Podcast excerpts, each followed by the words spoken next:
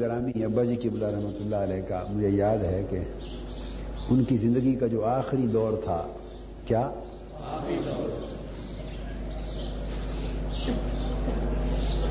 تین دور ان کی زندگی میں گزرے ایک ان کی جوانی کا دور تھا، اس میں علم و ادب کا بڑا غلبہ تھا، جوانی کے دور میں۔ اور ادب میں شاعری بھی تھی۔ آواز بڑی کم کرو، صحیح کرو۔ کیونکہ تعلیم ان کی ساری لکھنؤ میں اور حیدرآباد دکن میں ہوئی تھی۔ کہاں؟ لکھنؤ اور حیدرآباد دکن میں اور دہلی یعنی ان ہندوستان کے علاقوں میں رہے۔ کئی سالوں تک اور وہاں تعلیم کی تکمیل ہوئی۔ تو ایک علمی ذوق تو تھا ہی، چونکہ دینی علوم کی تکمیل فرمائی تھی۔ مگر ادب کا ذوق اور شاعری کا ذوق بڑا غالب تھا، ساتھ ہی ساتھ۔ اس زمانے میں انہوں نے بڑے شعر کہے۔ اور بڑا منظوم کلام ہے۔ اتنا بڑا ایک دیوان ہوتا تھا ان کا، دیوان فرید۔ تو وہ بچپن میں میرے پاس ہوتا تھا، میں جب چھوٹا بچہ تھا تو وہ چوری ہو گیا۔ چھپ نہ سکا، سارا ضائع ہو گیا۔ دو چار چیزیں اس کی محفوظ رہ گئیں جو چھپ گئی ہیں۔ تو جوانی کا دور جو ہے، میں نے بتایا، ان کا علم و ادب کے غلبے کا دور تھا، بڑا۔ پھر وہ دور میں نے نہیں دیکھا، سنا ہے۔ ہماری پیدائش یا سنبھلنے سے پہلے کا دور ہے۔ میں نے ان کا دوسرا دور دیکھا ہے۔ زندگی کا جب میں تھوڑا سن شعور کو پہنچا۔ اور دوسرا دور بھی سمجھے، آدھا گزر گیا تھا جب میں نے دیکھا شعور میں آ کر۔ دوسرا دور ان کا تحقیق کا، تدریس کا، دعوت و تبلیغ کا، علوم دینیا علوم شریعہ کے پڑھنے، پڑھانے، مطالعہ، تحقیق، اس میں حسب ضرورت مناظرہ بھی تھا۔ حسب ضرورت مناظرہ بھی تھا۔ اور ایک محققانہ نظر تھی، علوم پر مدققانہ نظر تھی۔ مجتہدانہ نظر تھی استمباد تھا۔ یعنی بڑا علمی، فکری، تحقیقی زمانہ تھا جس میں تدریس بھی تھی، دعوت بھی تھی، تبلیغ بھی تھی۔ یہ دور تھا۔ اس میں کتابوں کے انبار میں وہ رہتے اور پڑھتے، پڑھاتے، ساری ساری رات بیت جاتی۔ یہ دور تھا۔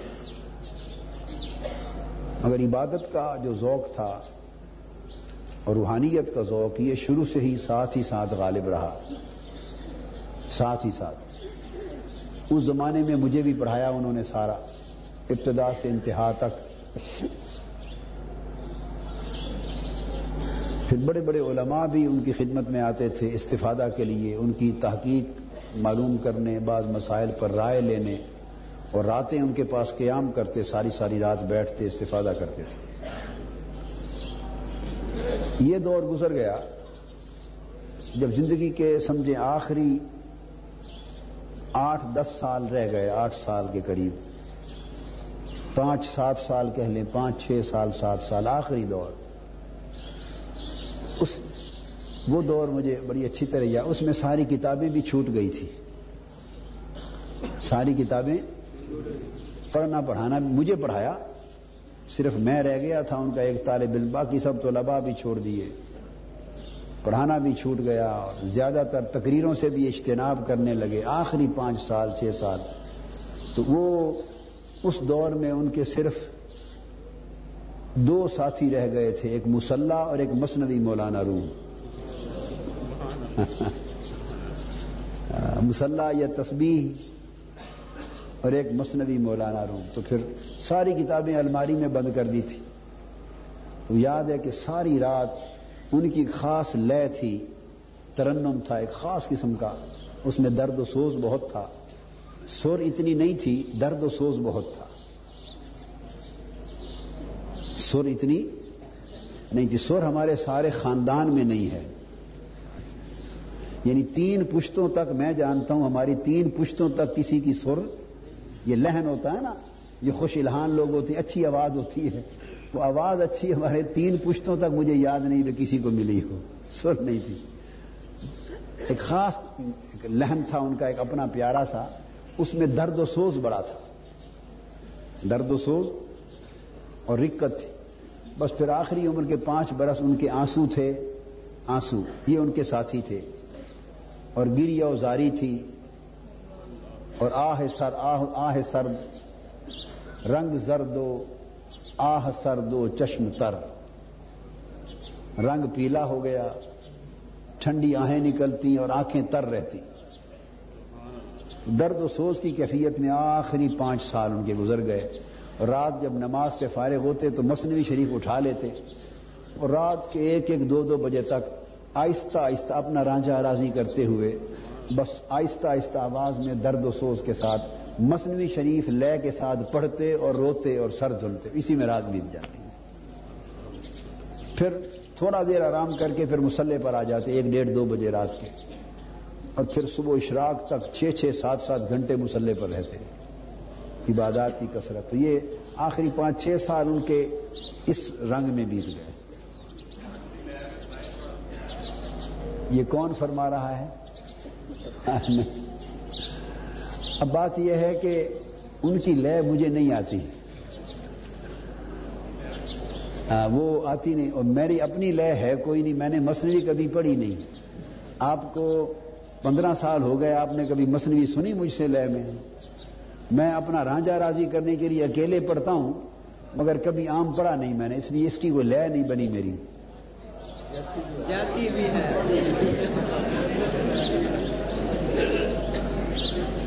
ابھی میں ٹوٹی پوٹی پڑھوں گا آپ کے سامنے۔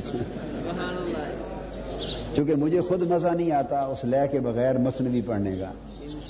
لیکن صرف یہ ہے کہ وہ لے کوئی نہیں ہوگی۔ بس ایک نئے ہوگی۔ لے نہیں ہوگی، نئے ہوگی۔ سمجھ آئی؟ لے تو کہتے ہیں سر کو، ترنم کو وہ نہیں ہوگا۔ نئے ہوگی، ایک ٹوٹی ہوئی بانسری ہوگی۔ بس ایک راگ الاپے گی وہ۔ ہاں، بس ایسا ٹوٹا پھوٹا سا جیسے بانسری ٹوٹ جائے نا، تو راگ الاپتی ہے تو بڑا ٹوٹا ہوا راگ نکلتا ہے، کچھ اس کا حال بھی کوئی نہیں ہوتا سننے والے کا۔ تو یہ مصنوعی شریف کا درس آج دے رہے ہیں آپ۔ تو تصوف کی کتابوں میں اس سے اعلیٰ کتاب روحانی تربیت کے لیے دنیا میں کوئی نہیں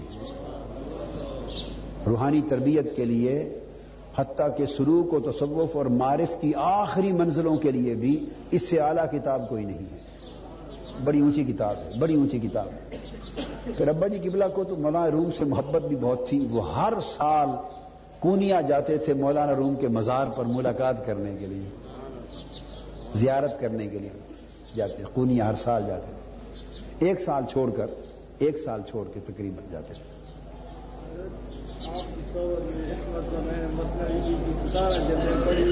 اور میں یہی آپ سے پوچھنا چاہتا تھا کہ میں بس یہی کتاب عاشق لوگ اور عارف لوگوں نے تو کہا ہے کہ قرآن اور بخاری کے بعد دنیا کی سب سے اونچی کتاب مصنوی ہے۔ عاشق اور عارف لوگ تو یہ کہتے ہیں کہ قرآن مجید اور بخاری شریف کے مطلب یہ کہ قرآن مجید اور حدیث پاک کے بعد، یوں کہہ لیں، قرآن و حدیث کے بعد دنیا کی روحانی دنیا کی سب سے اونچی کتاب مصنوی ہے۔ اور تھوڑا سا بتا دوں کہ یہ مولانا روم تھے کون؟ یہ اصل میں ایک شروع میں مولوی تھے۔ کیا؟ ایک مولوی تھے۔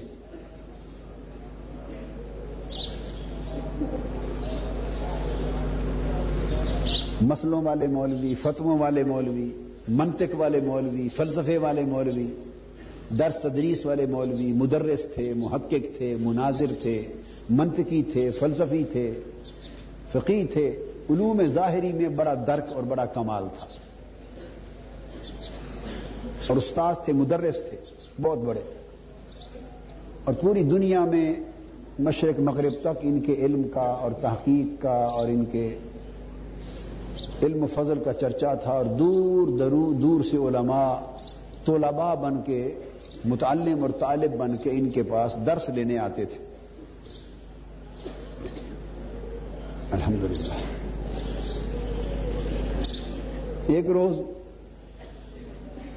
یہ درس دے رہے تھے بیٹھے اپنے مدرسہ اور دارالعلوم کے سہن میں۔ اس سہن میں ایک تالاب بھی تھا۔ سہن میں ایک تالاب تھا، پانی کا۔ اس میں بیٹھے درس دے رہے تھے۔ ایک درویش، ایک عاشق، حضرت شاہ شمس الدین تبریز۔ شمس الدین تبریزی تبریز علاقہ بھی اسی طرف ہے۔ ایران کا علاقہ ہے وہ، ایران کا۔ حضرت شاہ شمس الدین تبریزی رحمۃ اللہ علیہ، یہ ملتان والے نہیں ہیں۔ یہ غلط نام ہے مشہور۔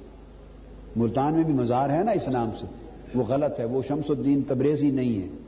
وہ شمس الدین سب زواری ہیں۔ تو غلطی سے لوگوں نے تبریزی کر دیا ان کو۔ وہ نہ اس طرف آئے، نہ یہاں ان کا مزار ہے۔ ان کا مزار بھی ادھر ہی ہے۔ تو شاہ شمس الدین تبریزی رحمۃ اللہ علیہ درویش تھے، عاشق تھے، وہ ادھر آ نکلے۔ اور آ کے بیٹھ گئے، در سنتے رہے مولانا روم کا۔ مست وال تھے، مست وال تو درمیان میں بریک ہوئی، جیسے وقفہ ہوتا ہے تو لبا کا کھانے کا، نماز کا درمیان میں، اسباق میں وقفہ ہوا۔ اس اسباق کے وقفے کے دوران جب مولانا روم بھی اندر تشریف لے گئے اور طلباء بھی اپنے حجروں میں چلے گئے، تو شمس الدین تبریز نے کلمی نسخے ہوتے تھے، اکثر چھاپے خانے تو تھے نہیں متابے پرنٹنگ پریس تو زیادہ نہیں تھے، زیادہ تر کلمی نسخے ہی ہوتے تھے۔ انہوں نے کتابیں بڑی بڑی آلہ جو پڑی تھی اٹھائیں اور اٹھا کے تالاب میں پھینک دی۔ تالاب کا پانی سیاہی ساری گھل گئی، کتابوں کی برباد ہو گئی، کتابیں اور سارا ضائع ہو گئی کتابیں۔ تالاب میں پھینک اور پھینک کر وہیں بیٹھ گئے۔ بھاگے نہیں۔ مولانا روم جب آئے اور طلباء پہنچے تو انہوں نے کہا یکلخت کتابوں کا جو حال دیکھا کہ یہ کیا بن گیا۔ تو انہوں نے حیران ہو کے پوچھا، یہ ماجرا کیا بنا؟ طلباء نے بتایا، حضرت یہ جو درویش آیا ہے، اس نے اٹھا کے پھینک دی۔ مولانا روم نے اس کی طرف دیکھا، بڑی غضبناک نگاہوں سے جلال میں آ گئے اور پوچھا، این چیز، یہ کیا کیا ہے تم نے؟ یہ کیا ہے؟ شاہ شمس الدین تبریزی نے جواب دیا، یہاں چیزیں اس کی تھو نہ دانی۔ رومی، یہ وہ چیز ہے جسے تو نہیں جانتا۔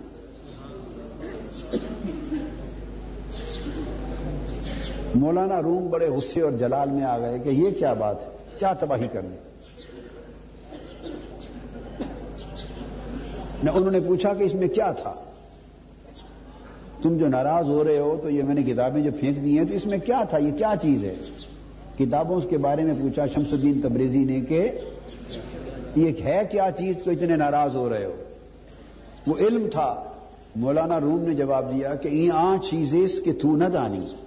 اے شمس الدین تبریزی، یہ تو علم ہے، میں اب کیا بتاؤں؟ یہ وہ چیز ہے کہ تو نہیں جانتا۔ یہ کیا چیز تھی جو تو نے برباد کر دی؟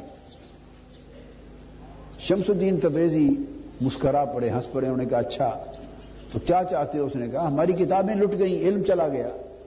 اس نے کہا، گھبراؤ نہیں، میں تمہیں واپس دے دیتا ہوں۔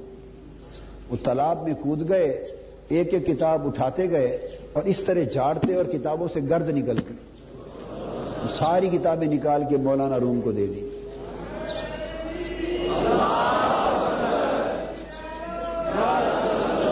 تالاب سے کتابیں نکالی، پانی سے اور گرد جھاڑ جھاڑ کے کتابیں واپس دے دی۔ انہوں نے کھول کے دیکھی تو کسی کتاب کی سیائی بھی مٹی نہیں تھی۔ سب سلامت تھی مولانا روم ہل گئے اور پوچھنے لگے، ای چیز، یہ کیا ہے؟ تو انہوں نے جواب دیا یہاں چیز ہے اس کے تو نہ دانی یہ وہ چیز ہے جو تو نہیں جانتا۔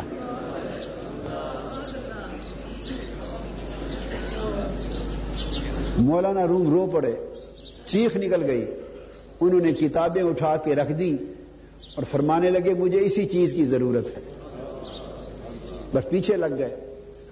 تو شمس الدین تبریزی چلے گئے، مولانا روم نے پڑھانا چھوڑ دیا، درس چھوڑ دیا فتوا چھوڑ دیا، مسند چھوڑ دیا، سارا کچھ چھوڑ دیا۔ تو شمس الدین تبریزی آگے آگے جنگلوں میں، کریوں میں، گاؤں میں، قصبوں میں، شہروں میں، مولانا رومی پیچھے پیچھے پیچھے پیچھے۔ مدتیں گزر گئیں، مدتیں گزر گئیں۔ بڑے پریشان ہو گئے لوگ، وہ مسند علم اجڑ گئی، وہ مرکز علم اجڑ گیا۔ وہ مرجائے خلائق تھا لوگوں کے لیے، عوام و خواص کا، علماء کا، وہ سب بند ہو گیا۔ تو لوگوں نے سمجھا کہ بہت بڑا علمی نقصان ہو گیا اور مولانا روم ان کے پیچھے پھرتے پھرتے پھرتے۔ بڑی مدت کے بعد پلٹ کر ان کی صحبت میں رہے، فیض پایا، توجہ پاتے رہے، عشق میں جلتے رہے، خود کو بھنتے رہے۔ پلٹ کر آئے تو وہ وہی چیز بن گئے تھے جسے کوئی نہ جانتا تھا۔ پھر شمس الدین تبریزی کو ساتھ لائے، پھر اندر گھر میں رکھا، پھر دن رات انہی کی صحبت اور مجلس میں بیٹھے رہتے۔ انہی کی صحبت اور مجلس میں بیٹھے رہتے۔ تو پھر وہ مولوی تھے، اس سے مولا روم بن گئے۔ مولوی سے مولا روم بن گئے۔ تو پھر خود لکھا، مولوی ہرگز نشد مولا روم۔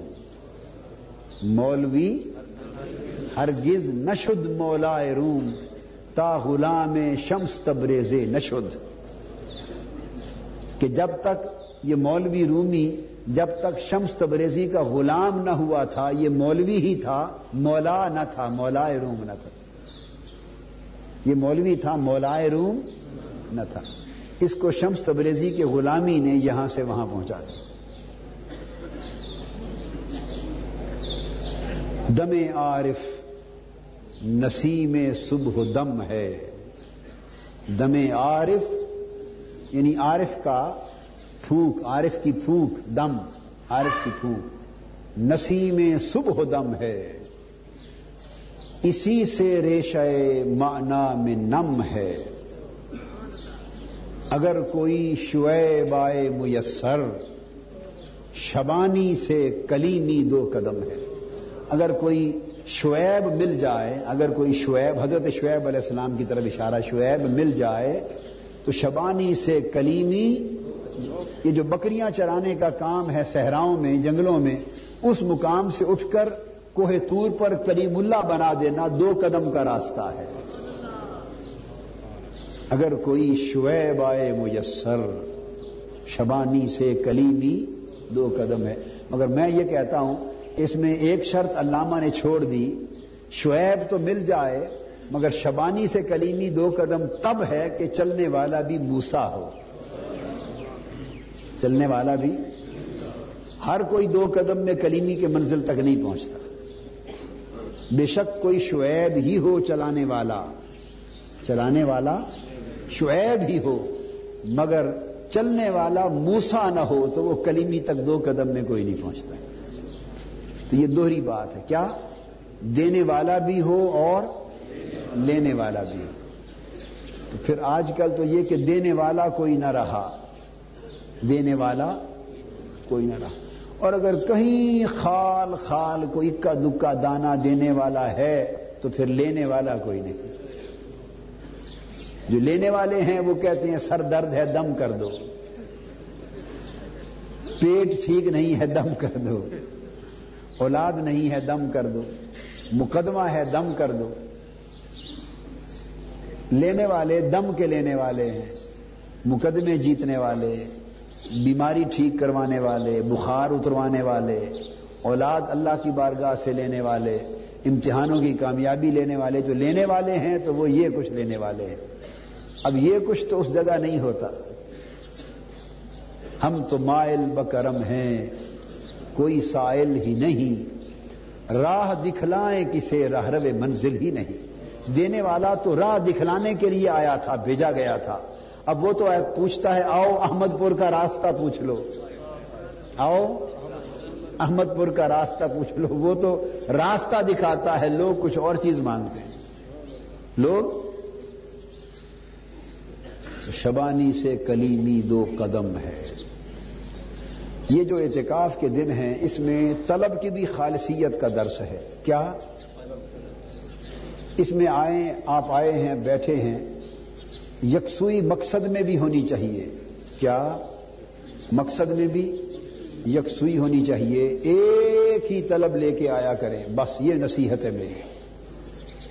باقی ہر طلب کو مٹا دیں۔ باقی ہر طلب کو مٹا دیں۔ میں نے ابھی جب بیٹا حسین بیمار تھا پچھلے چند مہینے قبل، تو پیرس میں، فرانس میں وہ ہاسپٹل میں داخل تھا علاج کے لیے۔ میں بھی وہیں تھا اس کے تیمارداری اور معالجہ، علاج معالجہ کے سلسلے میں۔ وہاں ایک کلام لکھا تھا، میں نے وہ کبھی افضل نوشائی سے کہیں گے، رات کو سنائے گا آج رات کو۔ اے چارہ گرے شوق، کوئی ایسی دوا دے۔ اے چارہ گرے شوق، کوئی ایسی دوا دے جو دل سے ہر ایک غیر کی چاہت کو مٹا دے۔ جو دل سے ہر ایک غیر کی چاہت کو مٹا دے۔ جو دل سے ہر ایک غیر کی چاہت کو مٹا دے۔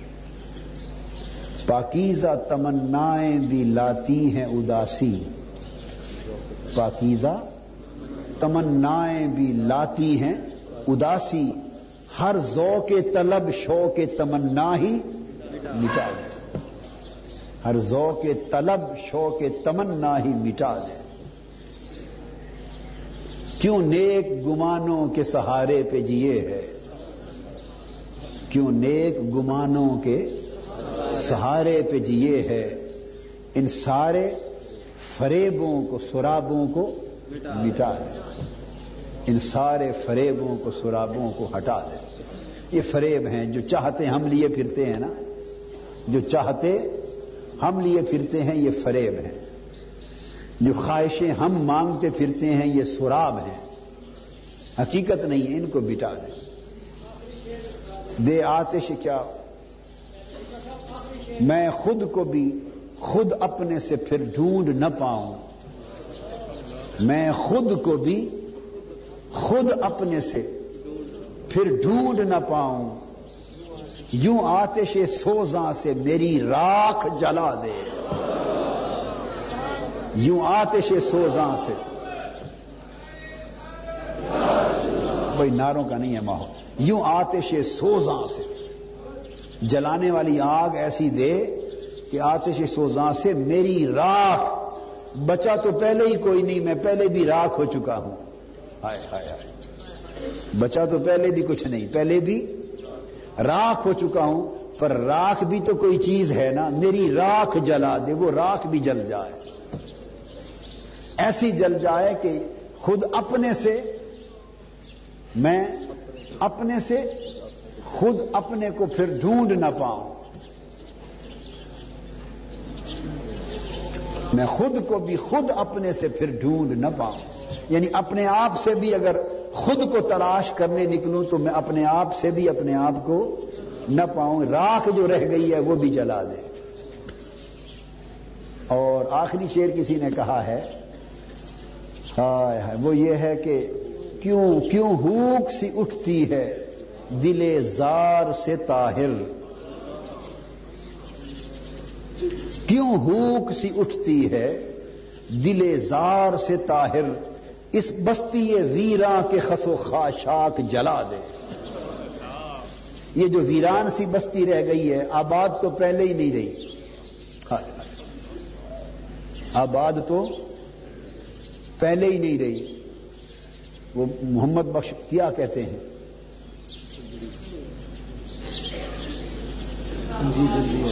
سنجی دل دی حویلی سجنا باج محمد بخشا۔ سنجی پیے حویلی حویلی۔ ایک تو بیلی تے سب بیلی۔ ان بیلی بھی بیلی۔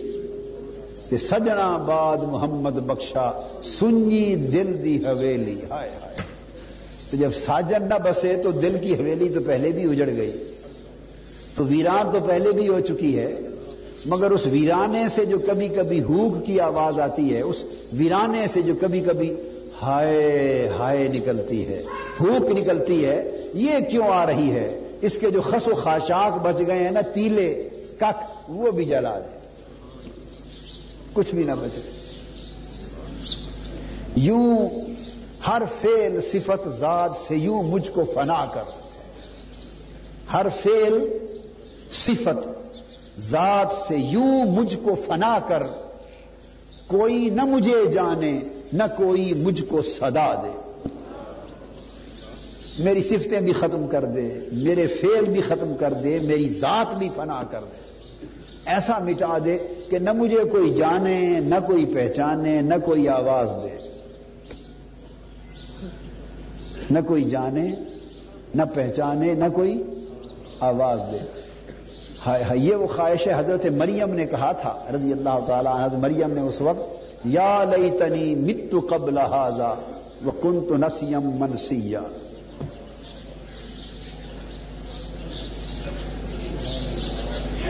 قالت یا لئی تنی متو قبل حاضا وہ کن تو نسیم منسیا۔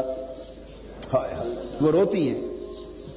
اے میرے مولا، کاش اس وقت کے آنے سے پہلے میں مر کیوں نہ گئی۔ ختم ہو چکی ہوتی۔ وہ کن تنسیم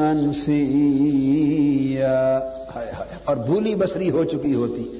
میں ایسی مٹ گئی ہوتی کہ لوگ مجھے بھول ہی گئے ہوتے کہ کوئی مریم بھی تھی۔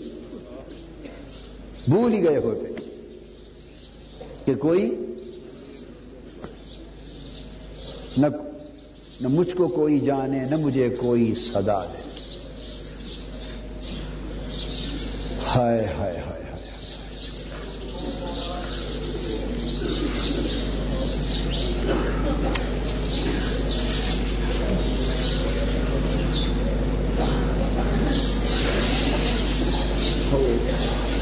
اس دنیا نردبان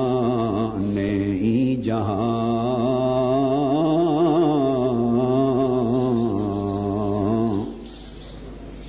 اس سے اقبا نردبان آسمان۔ تو معاف کر دیں، سر سر چھوڑ دیں جو اصل بات ہے اس پر دھیان کریں۔ کس سے دنیا نردبان ای جہاں۔ حص اقبا نردبان آسماں مولانا یہ مصنوی شریف کی جلد اول ہے۔ اس میں سے کسی مقام سے لے رہا ہوں، دفتر اول میں سے۔ مولانا روم فرماتے ہیں کہ حص یعنی جو حواس ہوتے ہیں، حواس، یہ دو قسموں کے ہیں۔ ایک ہوا سے دنیاوی اور ہوا سے اخروی۔ ہوا سے دنیاوی اور ہوا سے اخروی۔ ہوا سے جسمانی، ہوا سے جسمانی اور ہوا سے روحانی۔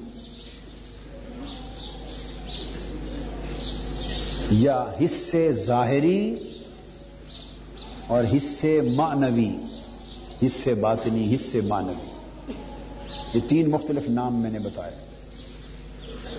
وہ جو حصے جسمانی ہے، یا حصے مادی ہے، یا حصے ظاہری ہے،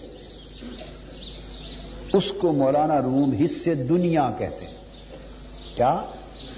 حصے دنیا۔ جو دنیا کی ہوا سے ظاہری ہیں، اور جو حصے مانوی حصے باطنی اور حصے روحانی ہے۔ اس کو مولانا روم حصے اقبا اقبا آخرت یعنی حصے آخرت، حصے اخروی یا حصے اقبا کہتے ہیں۔ فرماتے ہیں لوگوں جہاں سے مراد دنیا اور آسماں سے مراد عالم بالا، مالا اعلی۔ دنیا جہاں سے مراد یہ عالم محسوسات، یہ مادی دنیا، یہ مفادات کی دنیا، یہ اغراض نفسانی کی دنیا، یہ مفادات مادی کی دنیا۔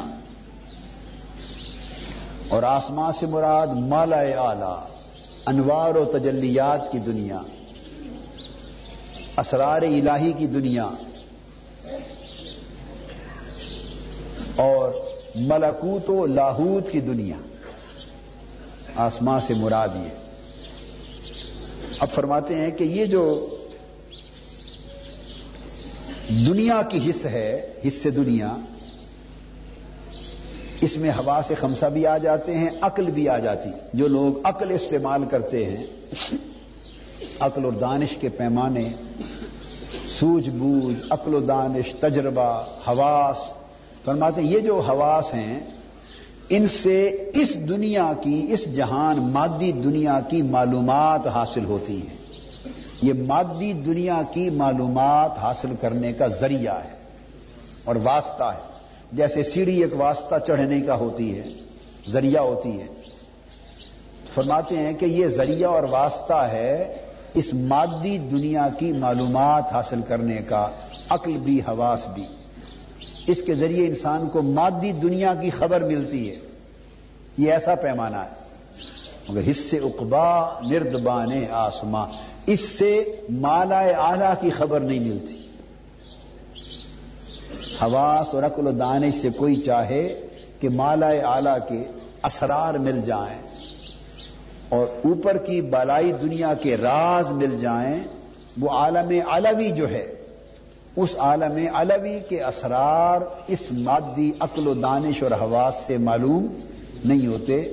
اگر کوئی عالم علوی اور عالم اقبا اور مالا اعلی کے اسرار اور راز معلوم کرنا چاہے تو فرماتے ہیں کہ اے انسان، اس مادی حص سے نکل کر روحانی حص کی طرف آ جا۔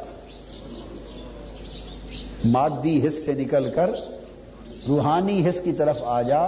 وہ ذریعہ تمہیں نصیب ہوگا تو مالا آلہ کے کچھ راز معلوم ہو سکیں گے۔ یہ جس جگہ پر آپ آئے ہیں، یہ حصے اقبا حاصل کرنے کا ذریعہ۔ اب آپ کو ٹارگٹ مل گیا نا؟ یہاں رہ کر جو اگر آپ باتیں کرتے رہیں گے، گپیں لگاتے رہیں گے اور دنیاوی طریقے سے وقت گزاریں گے تو آپ نے وقت ضائع کیا۔ حصے دنیا سے نکلے اور شغل دنیا میں بیٹھے رہے۔ حصے دنیا سے نکلے اور شغل آخرت میں گم رہیں۔ تاکہ اس ظاہری حص کو تو حاصل کر چکے تھے۔ اب ان دس دنوں کی محنت سے باطنی، اخروی اور روحانی حص حاصل کرنے کا کچھ سامان پیدا ہو جائے۔ تو جب تک یہ نور باطن اور یہ حصے اقبا سے مراد نور باطن اور نور معرفت ہے۔ حصے اقبا سے مراد کیا ہے؟ نور باطن اور نور معرفت۔ فرماتے ہیں کہ جو لوگ عقل کے بلبوتے پر اصل حقائق اور عالم اعلی کے اسرار بھی جاننے کی کوشش کرتے ہیں، وہ خطا کھاتے ہیں۔ جیسے دنیا کی چیزیں عقل کے ذریعے معلوم ہوتی ہیں ویسے آخرت اور مالا اعلی کے راز نور باطن سے معلوم ہوتے ہیں۔ وہ لوگ جن کو نور باطن نصیب ہو جاتا ہے اور نور معرفت نصیب ہو جاتا ہے، تو ان کو پھر وہ راز بھی معلوم ہونے لگ جاتے ہیں۔ اس لیے دنیا کی چیز پوچھنی ہو تو عقل والوں سے پوچھا کرو اور مالا آلہ کی حقیقتیں اور آخرت کی حقیقتیں سمجھنی ہوں تو نور باطن والوں سے پوچھا کرو۔ نور باطن والوں سے پوچھا کرو۔ صحت حس بجو ید از تبھی۔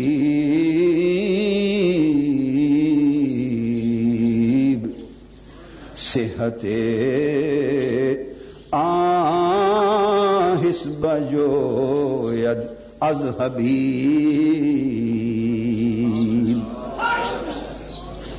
یہ میری اپنی طرز نہیں، یہ تھوڑی تھوڑی ابا جی کی بلا کی یاد آ رہی ہے مجھے، تو یہ اس قسم کی طرز ہے تھوڑی سی۔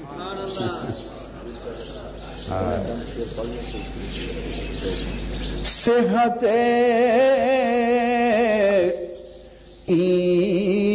حس بجو از تبھی۔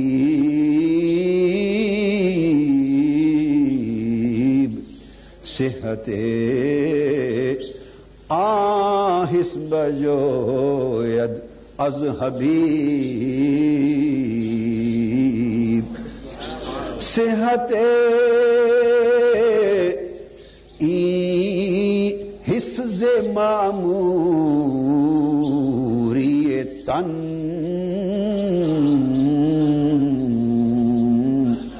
صحت آ آہس تخری بدن۔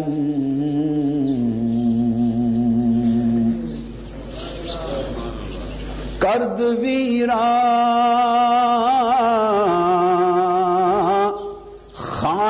بہرے گنج زر۔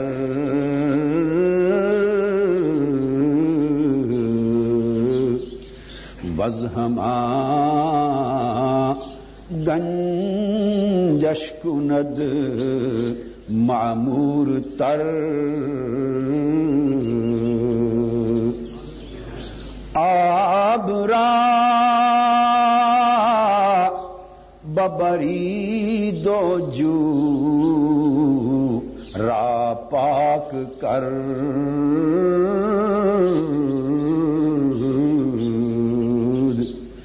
باد ہاں در جو رواں کرداب خر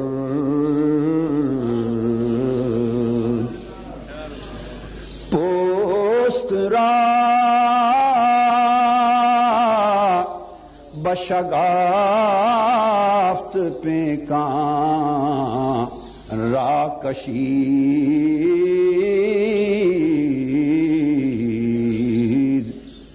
پوست تازہ باد نش بردمی۔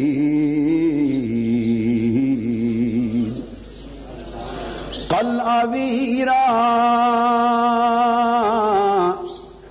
کر دو از کافر ستد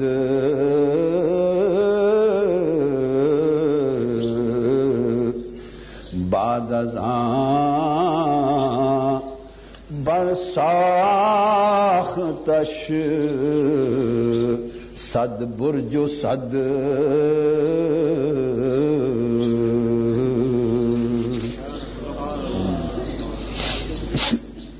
ہاں، درمیان میں رہ گیا۔ شاہ جان مر جسم را ویراں کند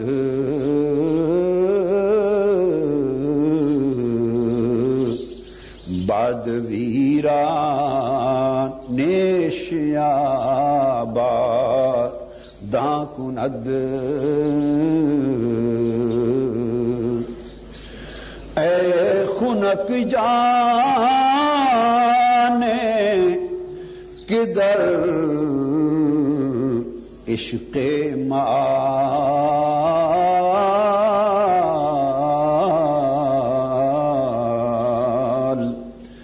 بزل کر دو خان مانو ملک مال بزل کر دو خان مانو۔ ملک مال۔ ہاں مولانا روم فرماتے ہیں کہ یہ جو حصے دنیا ہے، یہ اس مادی دنیا کی معلومات کا ذریعہ ہے۔ اور اگر آسماں یعنی مالا اعلی کے راز معلوم کرنا چاہو، تو اس کا ذریعہ روحانی حصہ، حصے عاقبت ہے۔ اب آگے فرماتے ہیں کہ وہ کیسے ملے؟ وہ اس سے روحانی فرماتے صحت ای حص جو ید از طبیب۔ اگر یہ جو حصے جسمانی ہے، یہ بیمار ہو حصے جسمانی جسمانی اور مادی حص یعنی حواس اگر خراب ہوں اور اس کی صحت مطلوب ہو، تم چاہو کہ اس کی صحت مل جائے، تو اس کے لیے طبیب کے پاس جاتے ہیں۔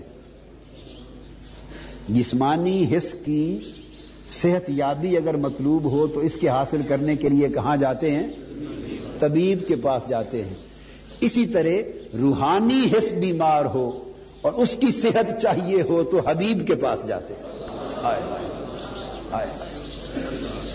جسمانی حص کی صحت کے لیے طبیب کے پاس جاتے ہیں۔ اور روحانی حص کی صحت کے لیے، ہائے ہائے، حبیب کے پاس جاتے ہیں۔ اور حبیب سے مراد اللہ کا مرد محبوب ہے۔ اللہ کا وہ بندہ جسے اللہ، جس کے ساتھ اللہ کو محبت ہو، جس کے ساتھ اللہ کو پیار ہو، جو اللہ کا محبوب بندہ ہے، حبیب، مراد اس میں ولی اللہ ہے۔ تو اگر روحانی حص کی صحت مطلوب ہو تو پھر اللہ کے حبیبوں کے پاس جاتے ہیں اللہ کے محبوبوں کے پاس جاتے۔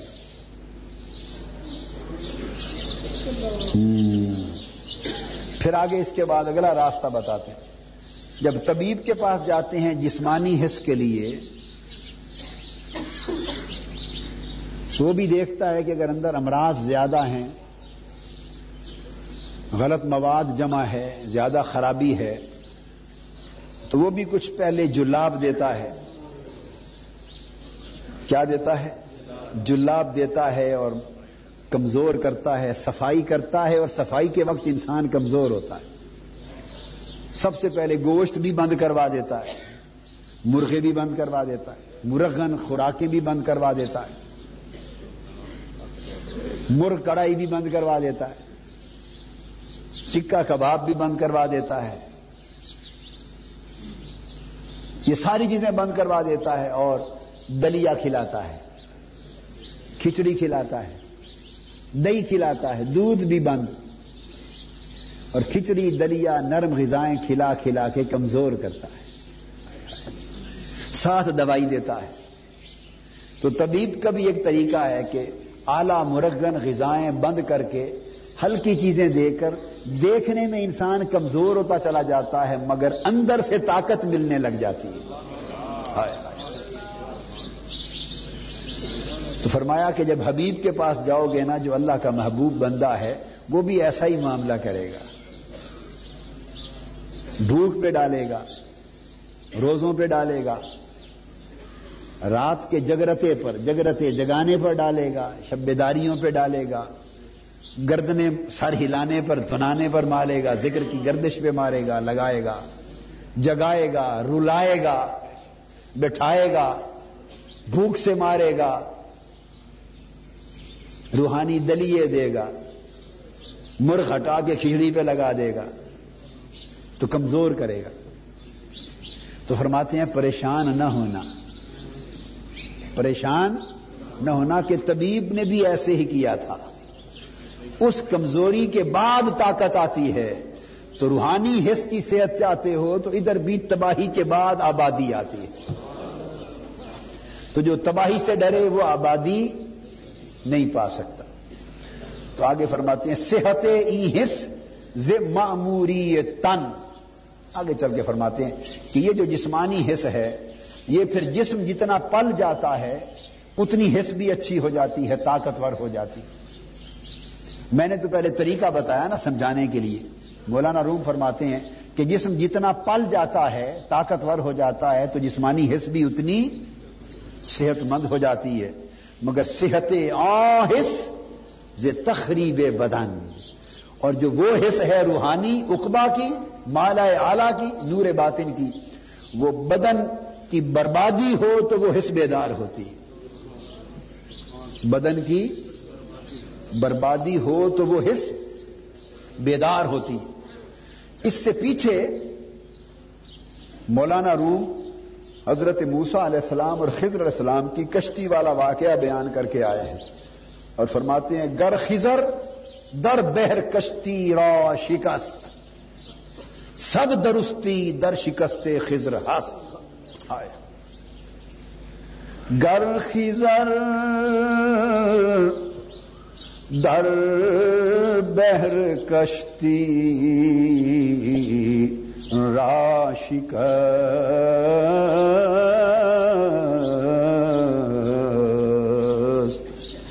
صد درستی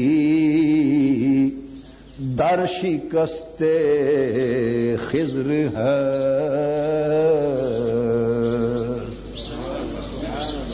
حضرت خضر علیہ السلام نے جو دریا میں جب سمندر میں جا رہے تھے نا، دریا میں جا رہے تھے، تو کشتی کو توڑ دیا تھا۔ کشتی کو توڑ دیا تھا۔ کشتی کو توڑ دیا تھا۔ تو فرماتے ہیں، نادان، اس کشتی کو توڑنا، کشتی کا توڑنا توڑنا نہ سمجھ۔ دیکھنے میں تو توڑ دیا تھا، شکستہ کر دیا تھا۔ مگر غور کر کہ خضر علیہ السلام کے اس کشتی کو شکستہ کر دینے میں سو درستیاں تھیں۔ ہائے ہائے۔ اس شکستگی میں سو درستگیاں تھیں۔ اس ایک شکستگی میں سو درستیاں تھیں۔ وہ کیا تھی اب وہ سمجھاتا ہوں آپ کو۔ انہوں نے تو اشارہ کر دیا نا۔ انہوں نے تو اشارہ کر دیا۔ وہ ایک شکست میں سو درستگیاں تھیں۔ وہ کیا؟ کہ کشتی سے مراد وہ جو کشتی تھی، بچوں کی، غریب بچے تھے۔ غریب لوگ تھے جو کشتی چلا رہے تھے۔ اس سے کمائی کرتے تھے۔ اور ایک غاصب بادشاہ آ رہا تھا۔ جو جس کی کشتی اچھی اور خوبصورت دیکھتا، اسی کو غصب کر لیتا۔ جس کی کشتی اچھی اور خوبصورت دیکھتا، بنی سوری ہوئی کشتی دیکھتا، اسی پر قبضہ کر لیتا۔ تو خضر علیہ السلام نے اس بنی سوری خوبصورت کشتی کو توڑ دیا، سوراخ کر دی، توڑ دیا، شکستہ کر دیا۔ ظاہر کا سوال جو تھا وہ یہ تھا کہ اس کشتی کو کیوں توڑ دیا؟ فرمایا توڑا نہیں محفوظ کر دیا۔ ہائے ہائے توڑا نہیں محفوظ کر دیا۔ اب اشارہ مولانا روم کا کس طرف ہے؟ اشارہ اس طرف ہے کہ کشتی سے مراد تن کی کشتی ہے۔ کشتی سے مراد تن کی کشتی۔ اب وہ شیر کے ساتھ ملا کے پڑھے نا۔ صحت ای حس معموری تن تن کی کشتی ہے۔ اور بادشاہ جو غاصب آ رہا تھا کشتیوں پر قبضہ کرنے والا، وہ جس کی کشتی خوبصورت دیکھتا، اس پہ قبضہ کر لیتا، وہ بادشاہ شیطان تھا۔ وہ بادشاہ شیطان تھا۔ جس کے تن کو پلا سنورا دیکھتا، اسی پر قبضہ کر لیتا۔ اسی میں ڈیرا جما لیتا۔ جس کے تن کو دیکھتا نا، پلا ہوا تن ہے، سنورا ہوا تن ہے۔ خوب کھا پی کے، بنا سنوار کے رکھا ہوا اس نے۔ جیسے ہم نے رکھے ہوئے پلے ہوئے تن، سنورے ہوئے تن، ہٹے، کٹے، مشٹنڈے۔ ہنسنے کی بات نہیں۔ ہم ہٹے، کٹے مشتندے حیوانی تن۔ پلے سمرے تن جس کے دیکھتا شیطان قبضہ کر لیتا۔ کہتا یہ یہ میرے رہائش کی قابل جگہ ہے۔ تو مولانا روم اشارہ فرما رہے ہیں کہ کشتی خضر علیہ السلام نے اس لیے توڑ دی کہ جو کشتی شکستہ ہو جائے، پھر شیطان ادھر قبو نہیں کرتا۔ اس کو ٹوٹی کشتیوں کی تلاش نہیں، بنی سمری کشتیوں کی تلاش ہے۔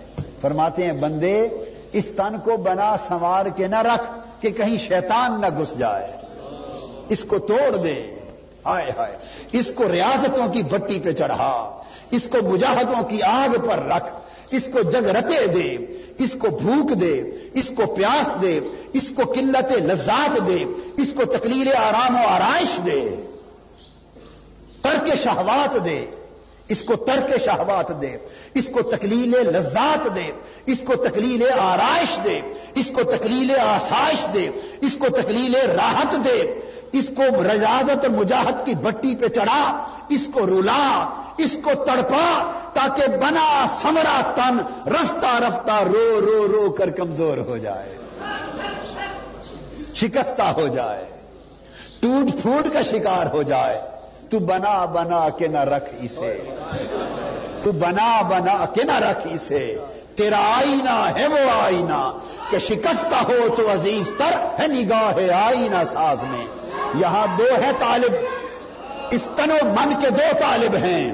لوگوں اس تنو من کے دو طالب ہیں۔ تنو من کے دو طالب ہیں۔ ادھر شیطان کھڑا ہے تاک لگائے۔ ادھر رحمان کھڑا ہے، شیطان بھی تک رہا ہے کہ میں آؤں۔ رحمان بھی تک رہا ہے کہ میں آ کے بسوں۔ ہائے ہائے۔ شیطان بھی بسنا چاہتا ہے لوگ اجمعین۔ رحمان بھی بسنا چاہتا ہے۔ وہ بھی آوازیں دے رہا ہے، بندے، کبھی اپنے دل کا کوٹھا ایسا کر کے میں بھی آ کے بس سکوں۔ وہ بھی کہتا ہے، میرا مکان کوئی نہیں۔ اپنے دل کو میرا مکان بنا لے، مجھے اپنا مکی بنا لے۔ اپنے کوٹھے کو ایسا کر کے میں بھی کبھی بس جاؤں تیرے کوٹھے میں، وہ بھی بسنے کا کہہ رہا ہے۔ شیطان بھی بسنے کو تک رہا ہے۔ تو جس نے اپنی تن کی کشتی کو سنوار لیا، اس میں شیطان آ کے بس گیا۔ اور جس نے شکست کر لیا، جس نے شکست کر لیا، اس میں رحمان بس گیا۔ اس میں رحمان بس گیا لوگوں شیطان اور رحمان ایک من میں نہیں بس سکتے۔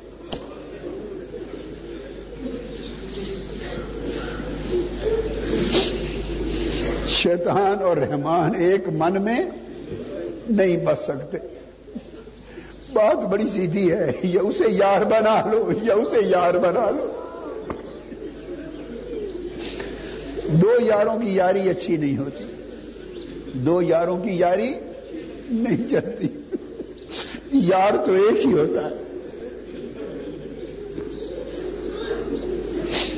یار تو ایک ہی ہوتا۔ جب وہ بن جائے جب وہ بن جائے۔ کس لیے آئے ہو۔ اس شیطان کی یاری توڑ کر اس رحمان کی یاری لینے کے لیے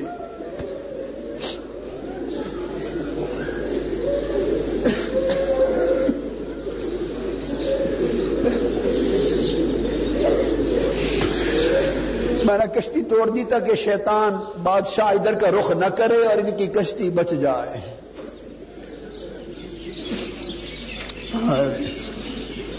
صحت حص تخری بے بدن۔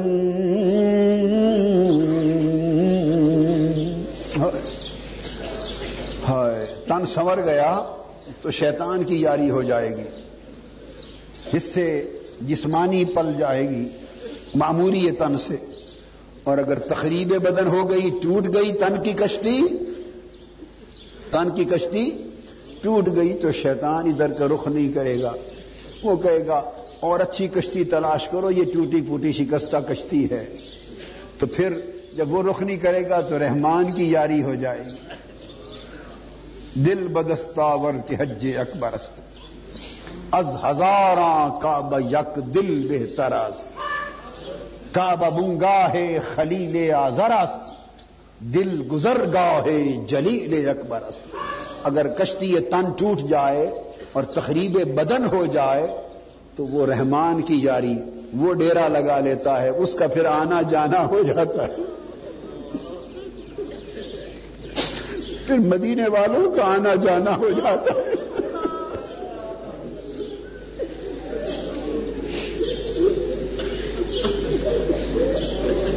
اوپر والے کا آنا جانا ہو جاتا ہے۔ بندہ زمین والا ہوتا ہے، یاری اوپر والے سے ہوتی۔ سبحان اللہ۔ بندہ زمین والا ہوتا ہے، یاری اوپر والے سے ہوتی۔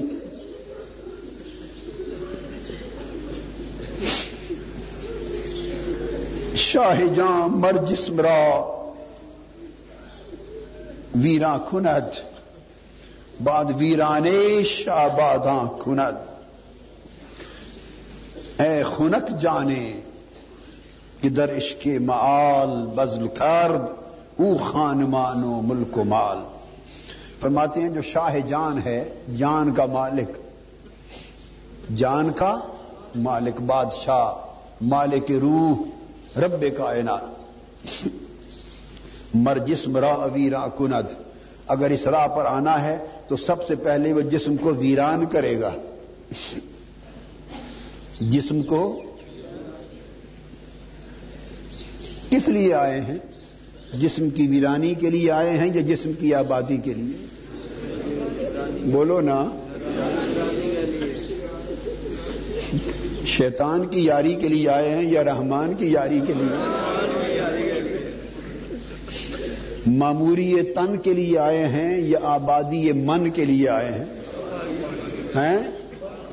آبادی من کے لیے۔ تو پھر آبادی من کے لیے تو فرماتے شاہ جام مر جسم را ویراں خنید وہ جو مالک ہے روح کا جان کا، وہ پہلے جسم کو ویراں کرے گا۔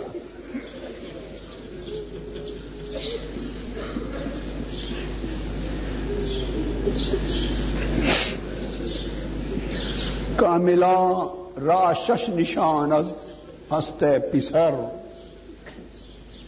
رنگ زردو چشم تر، رنگ آہ زرد، آہ سردو رنگ زردو چشم تر۔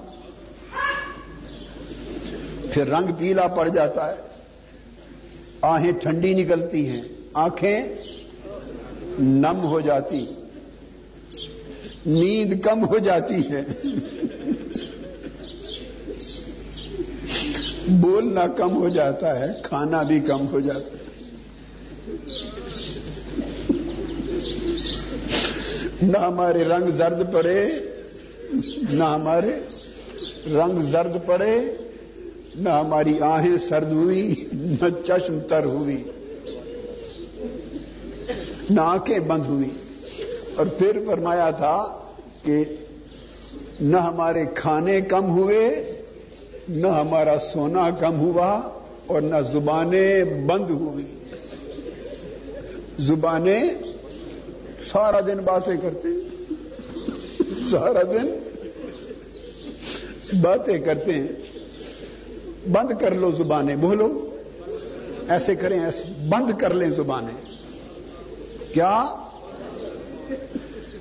آپس میں باتیں چھوڑ دو تاکہ اس کو بات کا موقع ملے۔ وہ بات کر سکے۔ جب لوگ آپس میں بول رہے ہوں تو محبوب نہیں بولتا۔ ہر کوئی آپس میں بول رہا ہو نا، شور شرابے میں محبوب نہیں بولتا، وہ کہتا تم چپ کرو تو میں بھی بات کروں۔ وہ کہتا ہے، تم چپ کرو تو میں بھی بات کروں۔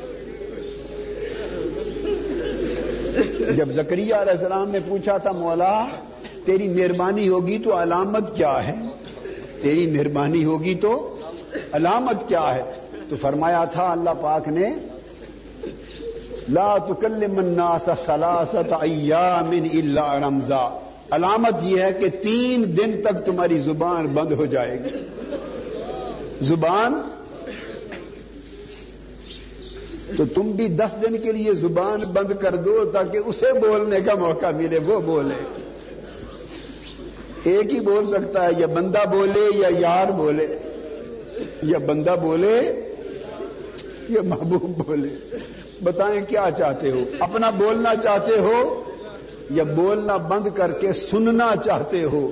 بولنا بند کرو، سنو تاکہ کوئی اس کی آواز بھی کان میں پڑے۔ ایک دوسرے سے روٹ جاؤ۔ ایک دوسرے سے بولے نا، روٹ جاؤ۔ کنارہ کش ہو جاؤ۔ وَذْكُرْ مَرْيَمْ إِذِ انْتَبَذَتْ مِنْ أَهْلِهَا مَكَانًا شَرْقِيًّا فرمایا، مریم کو یاد کرو۔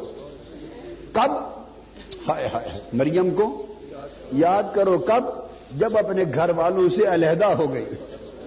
گھر والوں سے علیحدہ ہو گئی۔ وَاتَّخَذَتْ مِنْ أَهْلِهِمْ حِجَابًا۔ اور گھر والوں سے پردہ کر لیا۔ ہائے کیا؟ روٹ گئی۔ روٹ گئی۔ الگ ہو گئی۔ آپ بھی ایک دوسرے سے ایک کمرے میں بھی رہتے ہو روٹ جاؤ ایک دوسرے سے۔ ایک دوسرے سے روٹ جاؤ۔ الگ ہو جاؤ ایک دوسرے سے۔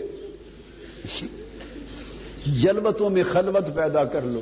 اپنی جلوتوں میں اور اپنے من میں ڈوب جاؤ۔ اپنے اندر ایک پردہ تان لو۔ دوسرے سے جدا ہو جاؤ۔ وَاتَّخَذَتْ مِنْ أَهْلِهِمْ حِجَ أَهْلِهَا حِجَابًا۔ پردہ تان لیا، اس نے الگ ہو گئی۔ تو جب الگ ہو گئی، تو تب فَأَرْسَلْنَا إِلَيْهَا رُوحَنَا، فَتَمَثَّلَ لَهَا بَشَرًا سَوِيًّا جب الگ ہو گئی نا، تو فرمایا، تب ہم نے اپنی روح کو بھیجا۔ ہائے ہائے، کہا بندے، تو اوروں سے ذرا الگ ہو تو میں بھی کوئی راز کی بات کروں۔ تو چپ کر تو میں بھی بولوں۔ کیا؟ تو چپ کر تو میں بھی بولوں۔ تو دوسروں سے روٹ تو میں بھی یاری کروں۔ دوسروں سے روٹ تو میں بھی یاری کروں۔ دوسروں سے روٹ تو میں بھی یاری کروں۔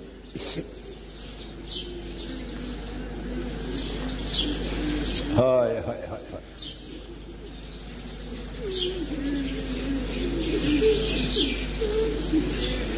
پھر وہ الگ ہو گئی۔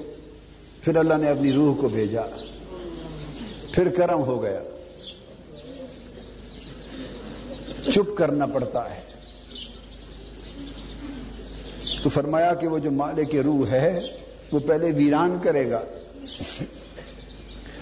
بعد ویرانے شاباداں کنیت اس ویرانی کے بعد گھبرا نہ جانا۔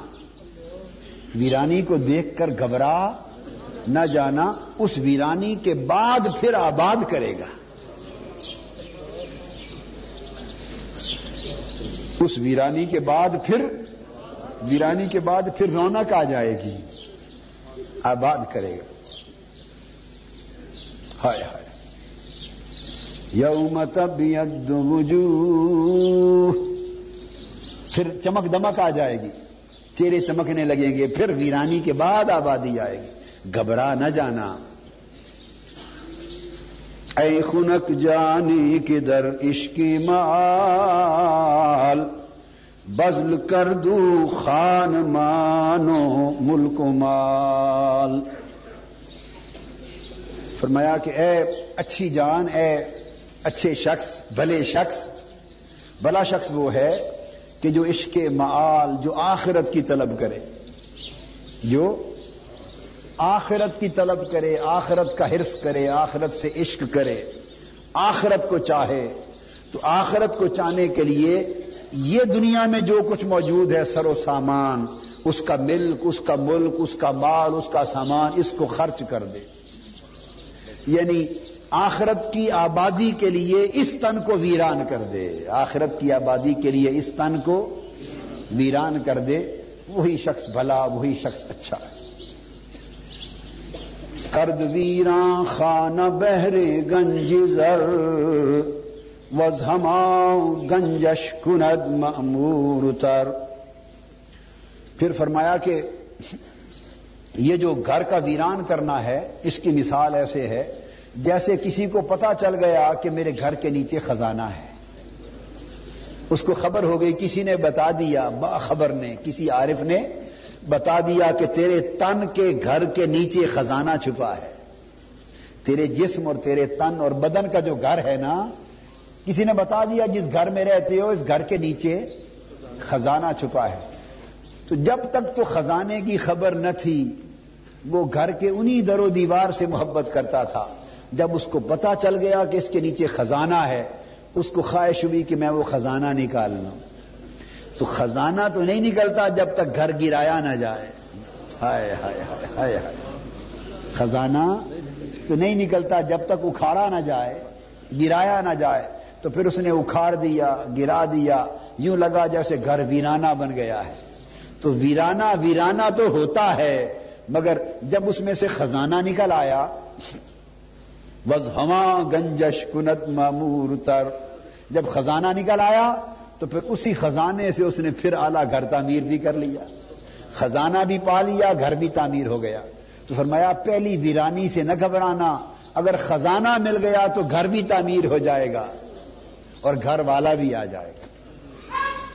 گھر بھی تعمیر ہو جائے گا اور اچھا تعمیر ہوگا پہلے سے اور گھر والا بھی آئے گا۔ اس گھر کو کیا کرنا جس یہاں گھر تو ہو، گھر والا نہ ہو؟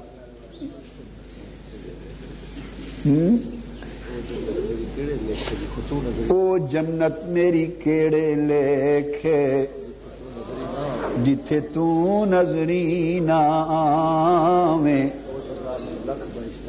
تے او جگہ مینو لکھ بہشتہ جتھے تو آویں تے جاویں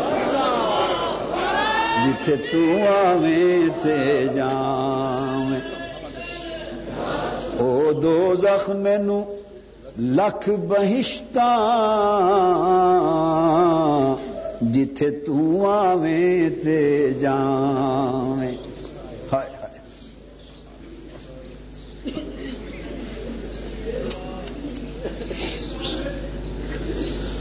پھر دوسری مثال دیتے ہیں مولانا روم۔ آبرا ببری دو جورا پاک کر۔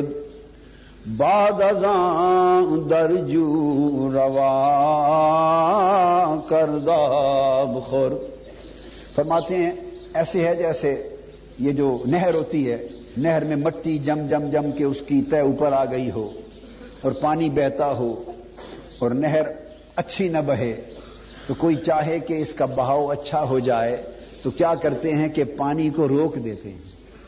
پانی کو روک کر پہلے نہر کو ویران کرتے ہیں۔ چار مثالیں دی ہیں تاکہ بندوں کو بات کی سمجھ آ جائے۔ پہلے گھر کی مثال دی، خزانہ نکالنے کے لیے پہلے گھر کو توڑنا پڑتا ہے۔ توڑتے ہیں، ویران کرتے ہیں پھر خزانہ ملتا ہے تو گھر بھی بن جاتا ہے، گھر گھر والا بھی مل جاتا ہے۔ دوسری مثال دیتے ہیں کہ پھر اس نہر سے پہلے پانی کو روکتے ہیں۔ جب پانی رک جاتا ہے تو نہر ویران ہو جاتی۔ نہر ویران ہو جاتی۔ تو بڑی عجیب لگتی ہے، پانی رکا ہوا، نہر ویران پڑی ہے۔ گھاس، پھوس، لکڑیاں گند مند وٹے، روڑے پڑے ہوئے ہیں۔ تو دیکھنے کو بھی جی نہیں کرتا۔ ہائے ہائے ہائے۔ دیکھنے کے بھی ایسی ویران ہو جاتی ہے نہر پھر کھدائی کرتے ہیں۔ کھدائی کرتے ہیں، پھر مٹیاں نکلتی ہیں، پھر مزید حالت خراب ہو جاتی ہے۔ نہر نہر بھی نہیں لگتی۔ ہائے ہائے۔ حالو بے حال ہو گئے۔ حالو بے حال ہو گئے۔ نہر نہر نہیں لگتی۔ کھدائی ہوئی پڑی ہے، مٹیاں نکل رہی ہیں۔ مگر جب مٹیاں نکال دیتے ہیں اور نہر کی کھدائی ہو جاتی ہے اور گہری ہو جاتی ہے، اس کے بعد پھر چشمہ کھولتے ہیں نہر کا۔ پھر پانی کھولتے ہیں تو پھر نہر بڑے جوش کے ساتھ بہتی ہے۔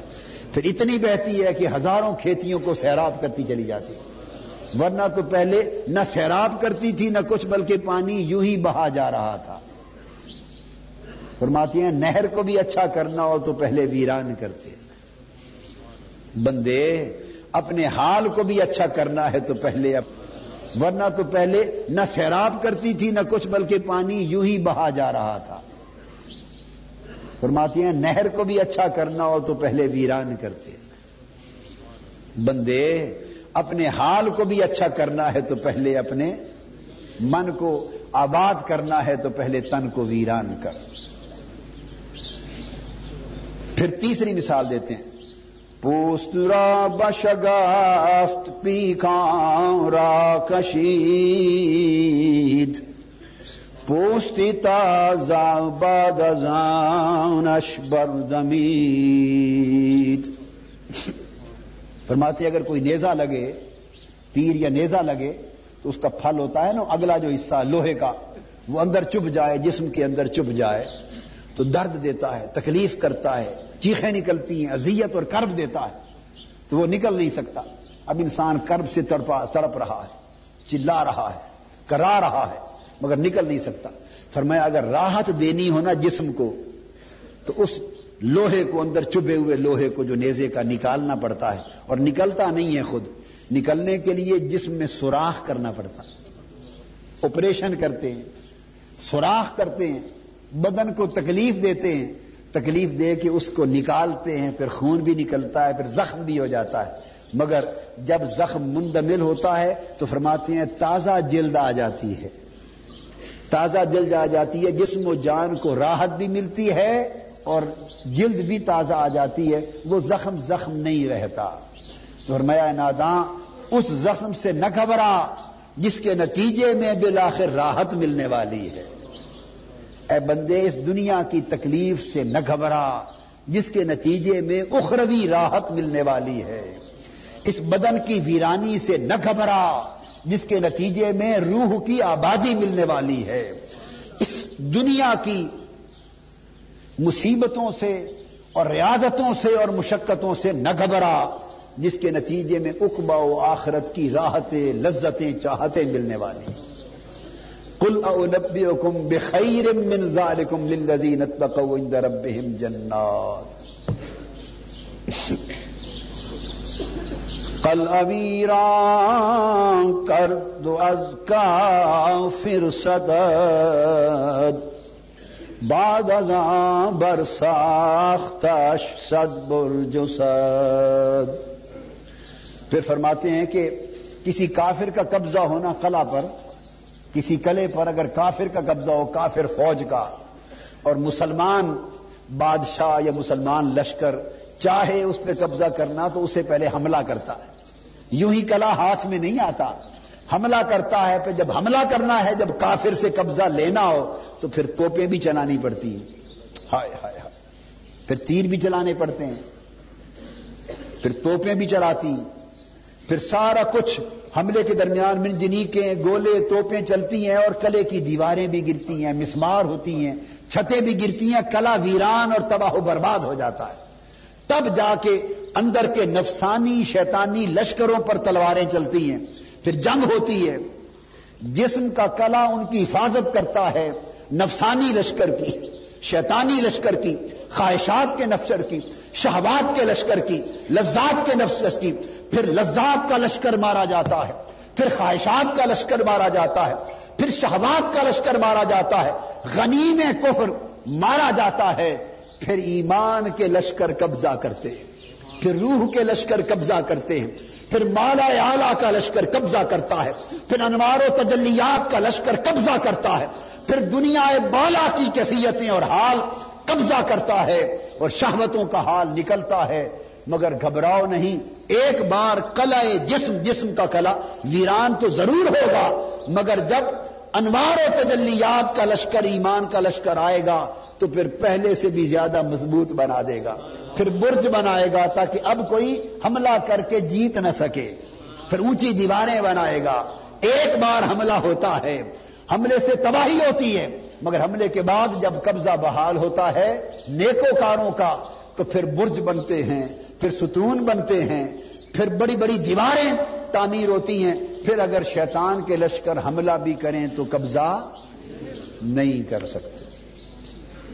چار مثالیں دیں اور سمجھایا کہ اے ناداں، اس ویرانی سے نہ گھبرا۔ لوگوں تن کی ویرانی کے لیے آئے ہو۔ کیا؟ تن کی ویرانی کے لیے آئے ہو تاکہ من آباد ہو جائے۔ بس آج کا درس اتنا۔ کل بھی ہوگا، پرسوں بھی، ہر روز جاری رکھیں گے انشاءاللہ۔ یہ مضمون چلتا رہے گا۔ مگر یہ کہ ایسی محنتیں کرو، ایک دوسرے سے روٹ جاؤ۔ بولے کیا؟ ہاتھ کھڑا کرے۔ پہلی بات نہیں ایک دوسرے سے پہلی بات، روٹ جاؤ۔ بولیے نا۔ ایک دوسرے سے روٹ جاؤ۔ ایک دوسرے سے روٹ جاؤ۔ ایک دوسرے سے ترک تعلق اور ترک کلام کر لو۔ زبان بھی بند کر لو۔ روٹ جاؤ تاکہ وہ قریب آئے۔ ہائے ہائے ہائے۔ ایک دوسرے سے دور ہو جاؤ۔ یہ کمرے میں رہنا یہ کوئی دوری نزدیکی کا قصہ نہیں ہے، من کو دور کرنا ہے۔ وَنَادَيْنَاهُ مِن جَانِبِ الطُّورِ اللَّيْمَنِ وَقَرَّبْنَاهُ نَجِيًّا۔ اس نے بھی جب ارادہ کیا نا موسا علیہ السلام سے دوستی کا۔ جب موسا علیہ السلام سے دوستی کا، یاری کا ارادہ کیا، تو آواز دی۔ وَنَادَيْنَاهُ مِن جَانِبِ الطُّورِ الْأَيْمَنِ. آواز دی پھر میں موسا ذرا ان کو چھوڑنا ادھر آ۔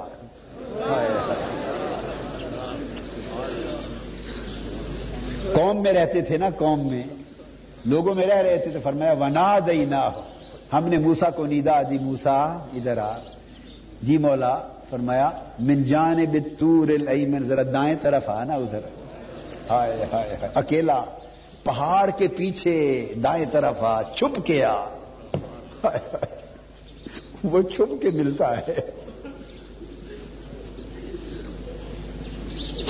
من جانب تور الایمن پہاڑ کی دہنی جانب، ذرا تور کی دہنی جانب آنا اکیلا۔ اکیلے آ گئے۔ سوچ رہے تھے کہ مجھے اکیلا بلا لیا۔ مجھے اکیلا بلا لیا۔ حکمت کیا ہے؟ تو تب ارشاد ہوا۔ وَقَرَّبْنَاهُ نَجِيًّا۔ اکیلا بلا کے پھر ہم نے قریب کر لیا۔ فرمایا، موسا، جب تک تو ان کے قریب تھا، میں قریب کیسے آتا؟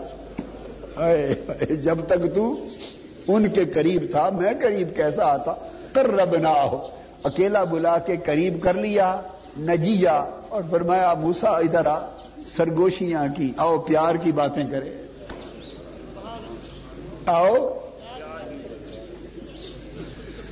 آؤ، پیار کی باتیں آؤ، پیار کی باتیں کریں۔ پھر پیار کی باتیں کی۔ پیار کی باتیں کی۔ معلوم نہیں کتنی باتیں کی۔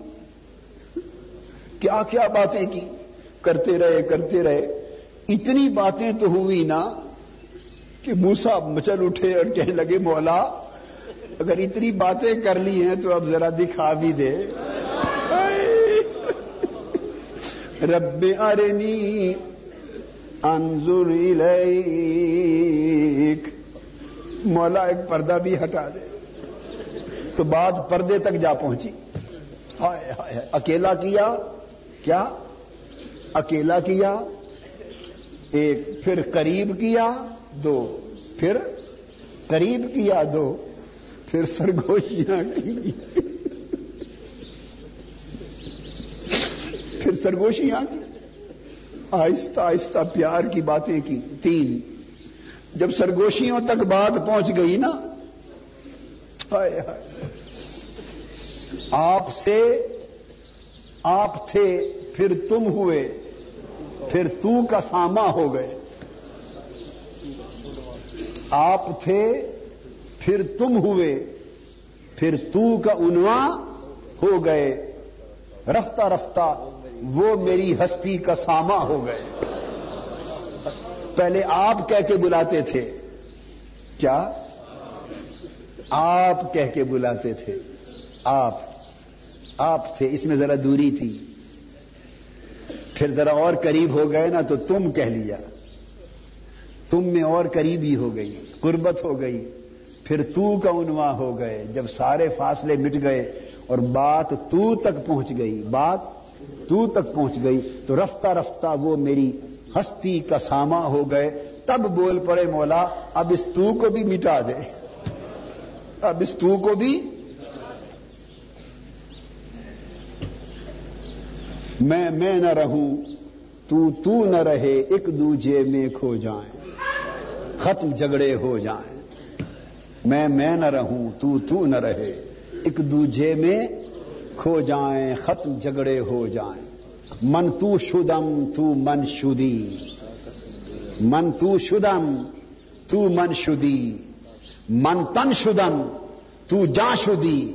تا کس نگو ید باد ازی، من دی گرم تو دی گری جب قریب لے آئے نا، یہاں تک تو بات پہنچی، اب باقی کیا رہ گیا مولا؟ اب میں تو ہو جاؤں، تو میں ہو جائے، میں تن ہو جاؤں، تو من ہو جائے، میں جسم بن جاؤں، تو جا ہو جائے، تاکہ کوئی یہ نہ کہے کہ میں اور ہوں اور تو اور ہے۔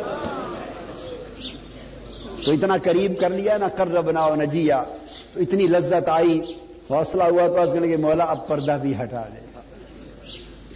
تاکہ تک لوں بس یہاں جا کے روک دیا، فرمایا، لن ترانی۔ موسا ابھی تو دیکھ نہیں سکتا۔ پھر دیکھنے والا آئے گا تو اس سے پردے بھی ہٹا دیں گے اس سے پردے بھی ہٹا دیں گے ایک دوسرے سے اپنے من میں دور ہو جائیے، ایک بات کہیے۔ ہاتھ، اپنے من کو ایک دوسرے سے دور کر لے، اعتکاف کے پورے دنوں میں۔ پھر دور کر کے پھر ایک دوسرے سے بول چال بند کر دیں۔ دور کر لیں تاکہ وہ قریب ہو۔ دور کر لیں تاکہ وہ قریب ہو۔ پھر آپس میں بول چال بند کر دیں تاکہ وہ بولے۔ تاکہ پھر بول چال بند کر کے دل کو تکتے رہیں، آنکھیں بند رکھیں، دل کو تکتے رہیں۔ سنتے رہیں، وہ بولے گا، اس نے یہاں سے بولنا ہے، یہاں سے بولنا ہے۔ بس تم کان درتے رہو، کان درتے رہو در کے رکھو۔ جب بولے گا جی کہہ دینا جی جی کہہ دینا۔ بولے گا۔ کر رب نہ نجیا کا فیض دے گا۔ اس کو بولنے کا وقت دو۔ خود چپ کرو، وہ بولے۔ جب بول پڑے، پھر سنتے رہنا سنتے رہنا سنتے رہنا سنتے رہنا۔ بولنا نہیں، سنتے رہنا۔ اتنا سننا کہ جب وقت آ جائے، مناسب تو کبھی التجا کر دینا۔ مولا اب پردہ بھی اٹھا دے۔ اللہ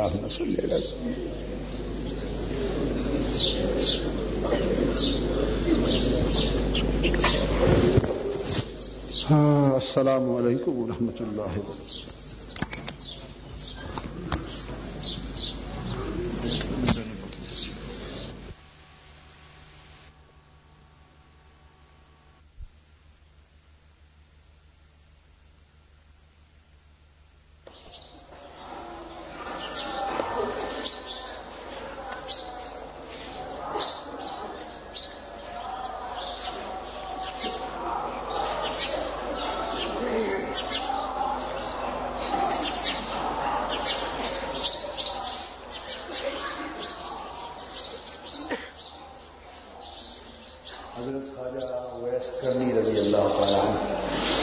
وہ جب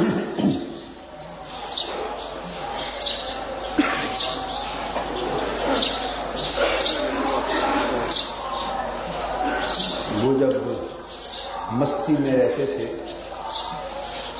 کسان میں رہتے تھے، مستی میں رہتے تھے۔ تو علاقے کے جو بچے، چھوٹے چھوٹے بچے ہوتے ہیں، وہ سمجھتے یہ کوئی پاگل ہے۔ مجلو ہے۔ جب آپ گزرتے تو وہ ان کو پتھر مارتے پتھر مارتے چھیڑتے تھے سمجھتے کوئی پاگل ہے تو مستوار ہے، پاگل ہے، پتھر مارتے بڑے بڑے پتھر بھی مارتے تھے چھیڑتے تھے اور اتنے بڑے پتھر بھی مارتے کہ بعض اوقات آپ کا خون نکل آتا آپ کا۔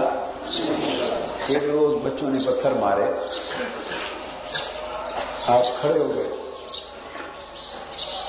ان کو اکٹھا کیا۔ اکٹھا کر کے فرمانے لگے کہ تم مجھے بڑے بڑے پتھر نہ مارا کرو۔ چھوٹے پتھر مار لیا۔ کنکریاں مار لیا۔ چھوٹے پتھر مار۔ بڑے نہ مارا بچوں نے تالیاں ماری، ایسے ایسے تالیاں ماری۔ ہنس پڑے۔ انہوں نے کہا، بس اس کی عاشقی کا بھرم کھل گیا۔ بڑے پتھروں سے ڈرتا ہے۔ اس کی آشکی کا بھرم کھل گیا۔ بڑے پتھروں سے ڈرتا ہے۔ کہتا ہے، چھوٹے مارا کرو پتھر، بڑے نہ مارا۔ آپ رو پڑے۔ فرمان لگے، ڈرتا نہیں ہوں۔ بڑے پتھروں سے ڈرتا نہیں ہوں۔ منع اس لیے کیا ہے کہ تم بڑے پتھر مارتے ہو، اس سے میرا خون نکل آتا ہے۔ خون نکلنے سے میرا وضو ٹوٹ جاتا ہے۔ اور میں محبوب کی یاد بے وضو نہیں کر سکتا۔ محبوب کی یاد جو وضو نہیں کر سکتا۔ پھر معلوم نہیں کہاں سے پانی ملے جا کے اور جا کے وضو کرے۔ چھوٹے پتھر مارنے کا اس لیے کہا ہے کہ تمہارا کام بھی چلتا رہے، میرا کام بھی چلتا رہے۔ تمہارا رانجا بھی راضی رہے۔ تم پتھر مارتے رہو، تم بھی راضی رہو۔ اور میرا وضو نہ ٹوٹے تو میں اپنی یاد بھی کرتا رہوں۔ رکاوٹ نہ آئے۔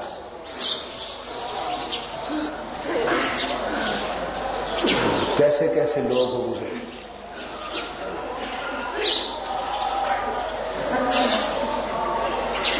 سچ بات یہ ہے۔ لوگ تو وہی تھے جو گزر گئے۔ لوگ وہی تھے جو گزر گئے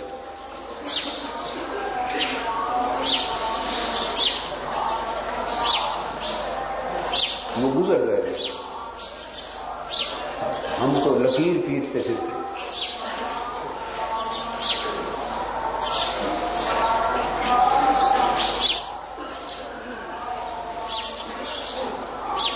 ہمارے پاس تو نشانات بھی نہیں بچے۔ کیا؟ زمانے بھی وہی تھے جو بیت گئے۔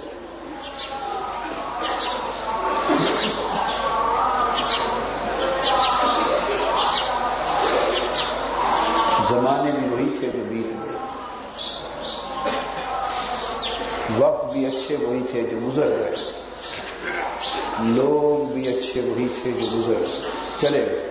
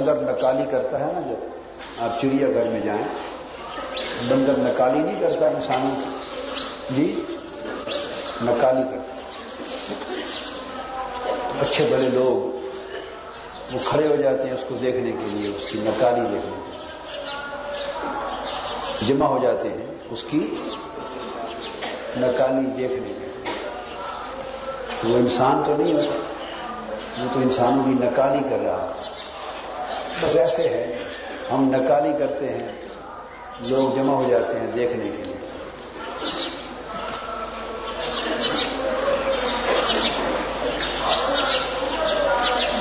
اب انسان ہونا بڑے دور کی بات ہے۔ انسان ہونا بڑے دور کی بات ہے۔ پھر مسلمان ہونا اس سے آگے کی بات ہے۔ مسلمان ہونا ہاں، اس سے آگے کی بات ہے۔ پھر بندہ ہونا اس سے آگے کی منزل ہے، بندہ ہونا پھر اس کا بندہ ہو جانا بہت دور کی بات۔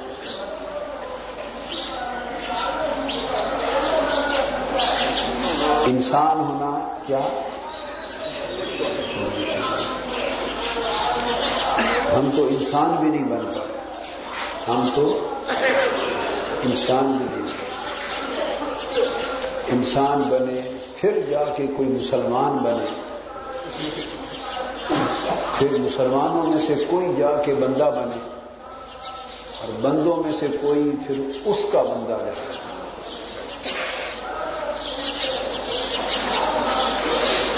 دنیا ہمارا پیچھا بھی نہیں چھوڑتی۔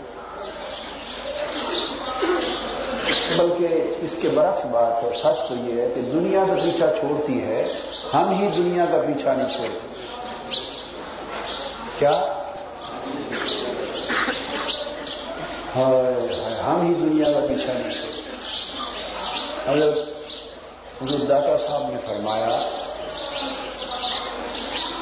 کہ ایک فقیر تھا فرقہ ملامتی کا۔ فرقہ ملامتیا پہلے وقتوں میں تصوف میں مختلف طبقے اور گروہ ہوتے تھے، ان میں سے ایک گروہ ہوتا تھا، ملامتی صوفیہ ہوتے تھے۔ یعنی وہ ظاہر میں ایسے اعمال کرتے، ظاہر میں ایسے کام کرتے تھے کہ لوگ ان کے کام دیکھ کر ظاہر ان کو لانت ملامت کرتے تھے۔ تو اندر سے وہ کام شرح کے خلاف نہیں ہوتے تھے۔ شرح کے خلاف مثلا اس طرح کرتے تھے، مثال کے طور پر۔ ایک فقیر تھے، ولی اللہ تھے، صوفی تھے، ولی اللہ تھے فرقہ ملامتیہ میں سے۔ وہ حج کر کے واپس آئے سفر سے۔ اپنے شہر میں پہنچے۔ ان کے ساتھ کچھ اور لوگ بھی تھے۔ شہر میں پہنچے تو بہت سارے لوگ جمع ہو کر ان کے استقبال کے لیے۔ ان کے کہ حج کر کے آئے ہیں اور فقیر ہیں، اللہ والے ہیں۔ پھر حج کر کے آئے ہیں استقبال کے لیے۔ جب بہت سارے لوگ استقبال کے لیے انہیں دیکھے کہ جمع ہو گئے ہیں استقبال کے لیے اور بڑی عزت اور تقریب کریں گے اور بہت ادب بجا لائیں گے۔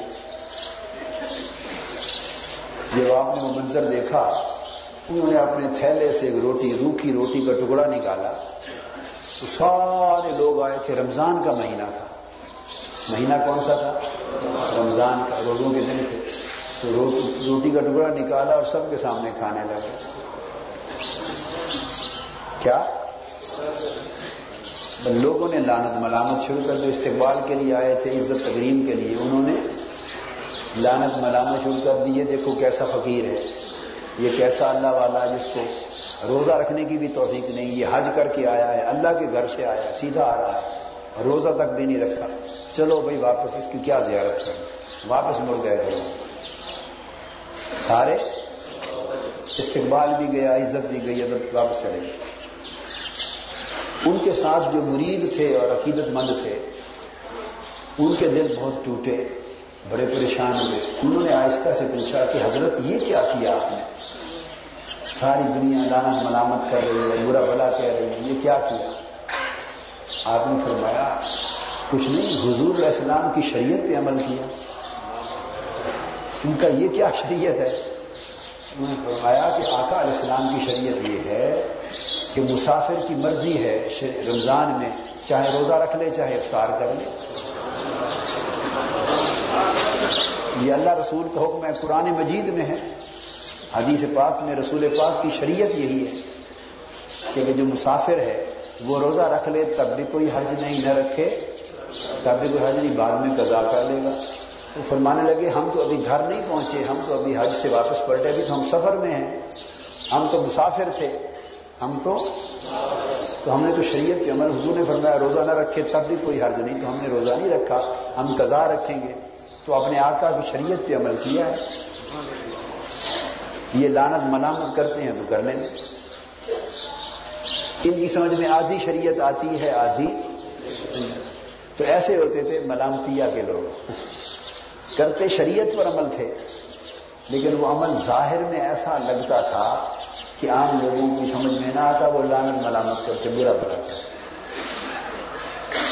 خیر، ایسا ایک فقیر اور ایسا ایک ولی اللہ، حضور داتا صاحب فرماتے ہیں، مجھے ملا۔ کن کو؟ میں نے اس سے پوچھا بھائی تم لوگ ایسا عمل کیوں کرتے ہو؟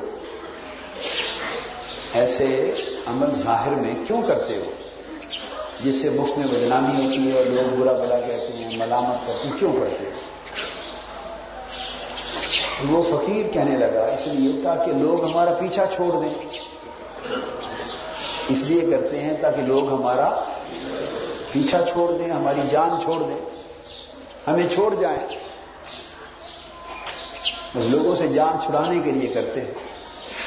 حضور داتا صاحب فرماتے ہیں، میں نے اس کو کہا کہ تم ہی لوگوں کی جان چھوڑ دو۔ تم ہی ان کا پیچھا چھوڑ دو۔ یہ زیادہ بہتر نہیں ہے۔ اب یہ بیان کر رہے ہیں مقام مخلص اور مخلص کا۔ کیا؟ اخلاص کے دو درجے کتنے؟ اخلاص کے دو درجے۔ ایک مخلص ہے، ایک درجے کا آدمی کیا کہلاتا ہے؟ مخلص۔ اور ایک درجہ ہے، وہ آدمی کہلاتا ہے مخلص۔ مخلص اور مخلص۔ لام کے نیچے زیر، مخلص۔ اور لام پر زبر، تو وہ کیا ہے؟ مخلص۔ یہ کہلاتے ہیں مخلصین۔ وہ کہلاتے ہیں مخلصین۔ داتا صاحب فرماتے ہیں، وہ جو فرقہ ملامتی کا صوفی تھا جس نے کہا کہ ایسے عمل اس لیے کرتے ہیں کہ لوگ ہماری جان چھوڑ، ہمارا پیچھا چھوڑ دیں، ہماری طرف دھیان نہ کریں، عزت نہ کریں، اور ہم تنہا رہ جائیں اور پھر اللہ نہ کریں۔ فرمانے لگے، وہ مخلصین میں سے تھا۔ کیا؟ یعنی وہ صاحب اخلاص تھا۔ اس کو اس چیز کی طلب نہیں تھی کہ لوگ اس کی عزت کریں، لوگ اس کو ولی جانیں۔ لوگ اس کو بڑا نیک آدمی مانے، لوگ اس کی عقیدت مند بنے۔ لوگ اس کی زیارت کو آئیں۔ یہ وہ لوگ ہوتے ہیں کہ ان کو اس چیز کی طلب جی نہیں ہوتی۔ ان کو طلب صرف اللہ کی رضا کی ہوتی ہے کہ اللہ راضی ہو جائے۔ اس لیے وہ لوگوں سے پیچھا چھڑانا چاہتے ہیں، لوگوں سے جان چھڑاتے ہیں کہ چلو ایسے عمل کریں کہ لوگوں سے عزت کروانے اور عقیدت کروانے کی تو انہیں طلب نہیں ہوتی۔ ایسے عمل کرتے ہیں کہ لوگ ان کو برا بلا کہیں اور برا سمجھیں اور جان چھوڑیں۔ فرمایا یہ لوگ مخلصین ہیں۔ فرمایا کہ یہ پہلے درجے کے لوگ ہیں۔ کیا؟ اور ایک درجہ اس سے بہت اونچا ہے۔ اس سے بہت اونچا ہے۔ وہ مخلصین کا درجہ ہے۔ اور مخلصین وہ لوگ ہوتے ہیں کہ لوگ ان کو برا بلا کہیں تب بھی انہیں کوئی فرق نہیں پڑتا۔ اور لوگ ان کے ہاتھ پاؤں چومتے رہیں، عقیدت مندی کرتے رہیں، تب بھی انہیں کوئی فرق نہیں پڑتا۔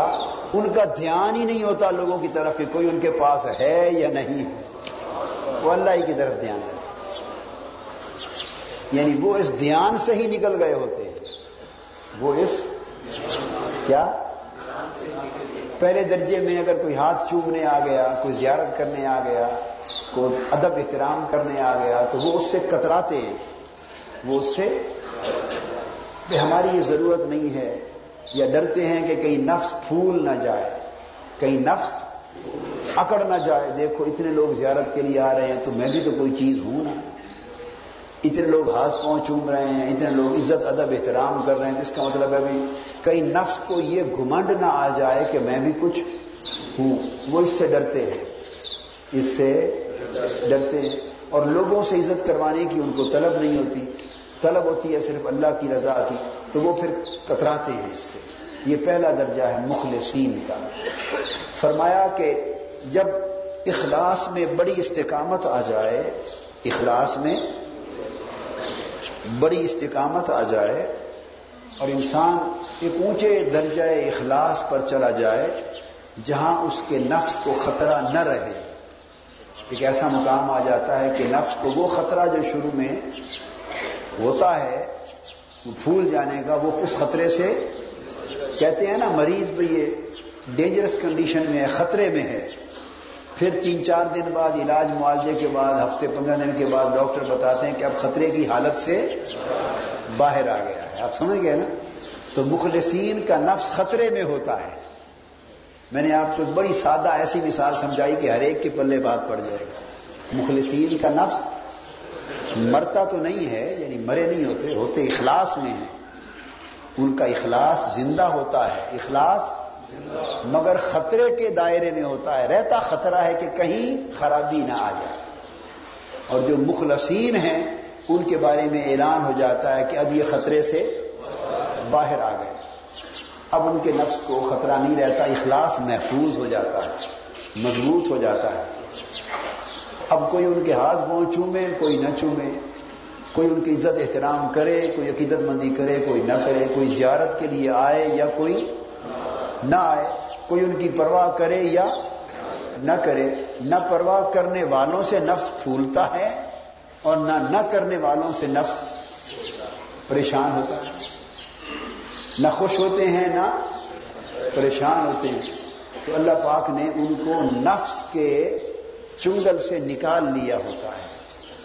نفس کے خطرات سے، نفس کے سے نکال لیا۔ تو وہ لوگ جو نفس سے خلاصی پا جائیں، جو نفس کے خطرات سے اور اثرات سے خلاصی پا جائیں اور ان کو نفس سے پاک کر دیا جائے۔ نفس کے اثرات سے پاک کر دیا جائے۔ ان کو کہتے ہیں مخلصین۔ داتا صاحب نے جو فرمایا، اس فقیر کا جواب یہ تھا، وہ مخلصین میں سے تھا کہ لوگوں سے جان چھڑاتا پھرتا تھا۔ آپ نے فرمایا، تم ہی لوگوں سے جان چھڑا لو۔ یہ سبق تھا کہ تم مخلصین میں آ جاؤ۔ اوپر کے درجے پر چلے جاؤ، تو اب لوگ اگر زیارت کو آئیں، تب تمہیں کیا فرق پڑے گا؟ کرتے رہے زیارت؟ تیرا تو ان سے، تیرے من کا تو ان سے تعلق ہی کوئی نہیں، وہ زیارت، وہ تجھے دیکھتے رہے، تو اسے دیکھ رہا ہے۔ تو تو انہیں دیکھ ہی نہیں رہا۔ تو تو انہیں یعنی سر کی آنکھوں سے تو دیکھ ہی رہا ہوتا ہے نا آدمی یعنی دل کی آنکھ سے۔ تیرا تو دھیان ہی نہیں ہے ادھر، تو تجھے کیا کھٹکا؟ وہ تیری عزت، عقیدت، احترام سے لاکھ کرتے پھرے، تو تیرا تو ادھر دھیان ہی نہیں ہے، تیرا دھیان تو یار کی طرف ہے، تو تجھے کیا خطرہ ہے کہ کون آیا، کون گیا؟ لہذا یہ درجہ مخلصین کا ہے۔ تو پہلے کوشش کرنی چاہیے کہ اللہ پاک انسان کو اخلاص میں ایسا کرے کہ مخلص ہو جائے۔ کونو عباد اللہ مخلصی فرمایا مخلصی کیا؟ اسی طرح ہے نا۔ کونو حافظ ہیں کوئی؟ کونو عباد اللہ مخلصین، ایسے ہے نا۔ اونچا بولو نا۔ ہاں کونو عباد اللہ مخلصین۔ فرمایا، اللہ کے مخلص بندے بن جاؤ۔ کیا فرمایا؟ اللہ کے یہ مومنوں کو مسلمانوں کو حکم دیا۔ ہمارے جیسوں کو حکم دیا کہ اللہ کے مخلص بندے بن جاؤ۔ اللہ کے خالص بندے بن جاؤ۔ خالص عبادت کرو۔ کیا؟ اللہ کی خالص عبادت کرو اور اللہ کے مخلص بندے بن جاؤ۔ یہ ایک حکم دیا نا۔ اور دوسرے طبقے کا ذکر کیا۔ وہ جو مخلص ہو گئے، خلاصی پا گئے، چھٹکارا پا گئے اور خطرے سے نکل گئے۔ ان کے لیے فرمایا جب شیطان نے قسم کھائی، شیطان نے لغوین اجمعین۔ قسم کھائی کہ اللہ تیری عزت کی قسم، میں تیرے سارے بندوں کو گمراہ کر کے رہوں گا۔ تیرے سارے بندوں کو گمراہ کر دوں گا، بہکا دوں گا۔ جب قسم کھائی، تو اللہ پاک نے فرمایا اچھا جا۔ جو ہوتا ہے کر لے۔ جو ہوتا ہے الٹا ہی لٹک جا۔ جو کرنا ہے کر لے۔ جو دو پیچ لڑانے ہیں لڑا لے۔ تیرا زور سب پر چلے گا، مگر اللہ نے اس نے خود کہا اللہ عباد کا منہم المخلصین۔ گڑبڑ کرتے اللہ عباد کا منہم المخلصین۔ شیطان مان گیا۔ اس نے کہا ہے مولا، ایک بات ہے۔ کہ میرے داؤ میں ہر کوئی آ جائے گا۔ میرے داؤ میں ہر کوئی آ جائے گا، ہر ایک کو پھسلا لوں گا، بہکا لوں گا۔ مگر جو تیرے مخلص ہو گئے ہیں نا، مخلص، وہ میرے داؤ میں نہیں آ سکیں گے۔ ان پر میرا داؤ نہیں چلے گا اور وہ خطرے سے نکل گئے۔ ان کا میں کچھ بگاڑ نہیں سکتا۔ شیطان نے اعتراف کیا اللہ عباد کا منہم المخلصی دو درجے ہو گئے۔ کونو عباد اللہ مخلصی۔ اللہ کے مخلص بندے بن جاؤ۔ یہ عام حکم ہے۔ اور جو خاص لوگ ہیں، وہ عباد اللہ مخلص، اللہ کے مخلص بندے۔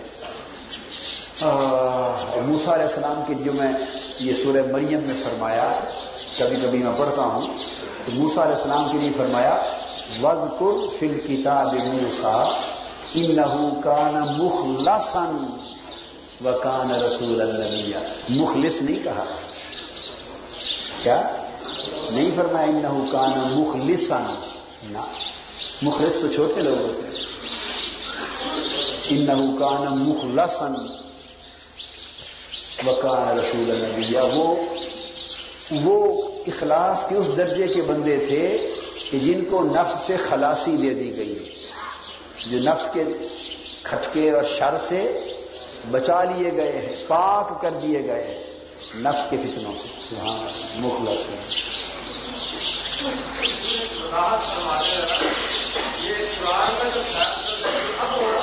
کیا؟ کیا چیز؟ قرآن کے فیض کا؟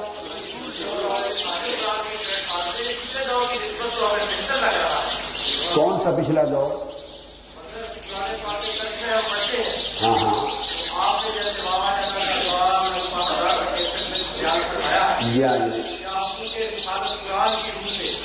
تو یہ بہت بہتر لگ رہا ہے جتنے بھی ترجمے لکھے ہوئے ہیں ان سے بالکل مختلف ہے تو یہ تو اس دور میں پھر بہتر چیز ہے؟ نا تشریف۔ دوسرا ایک بات یہ ہے سورت نجم کا ایک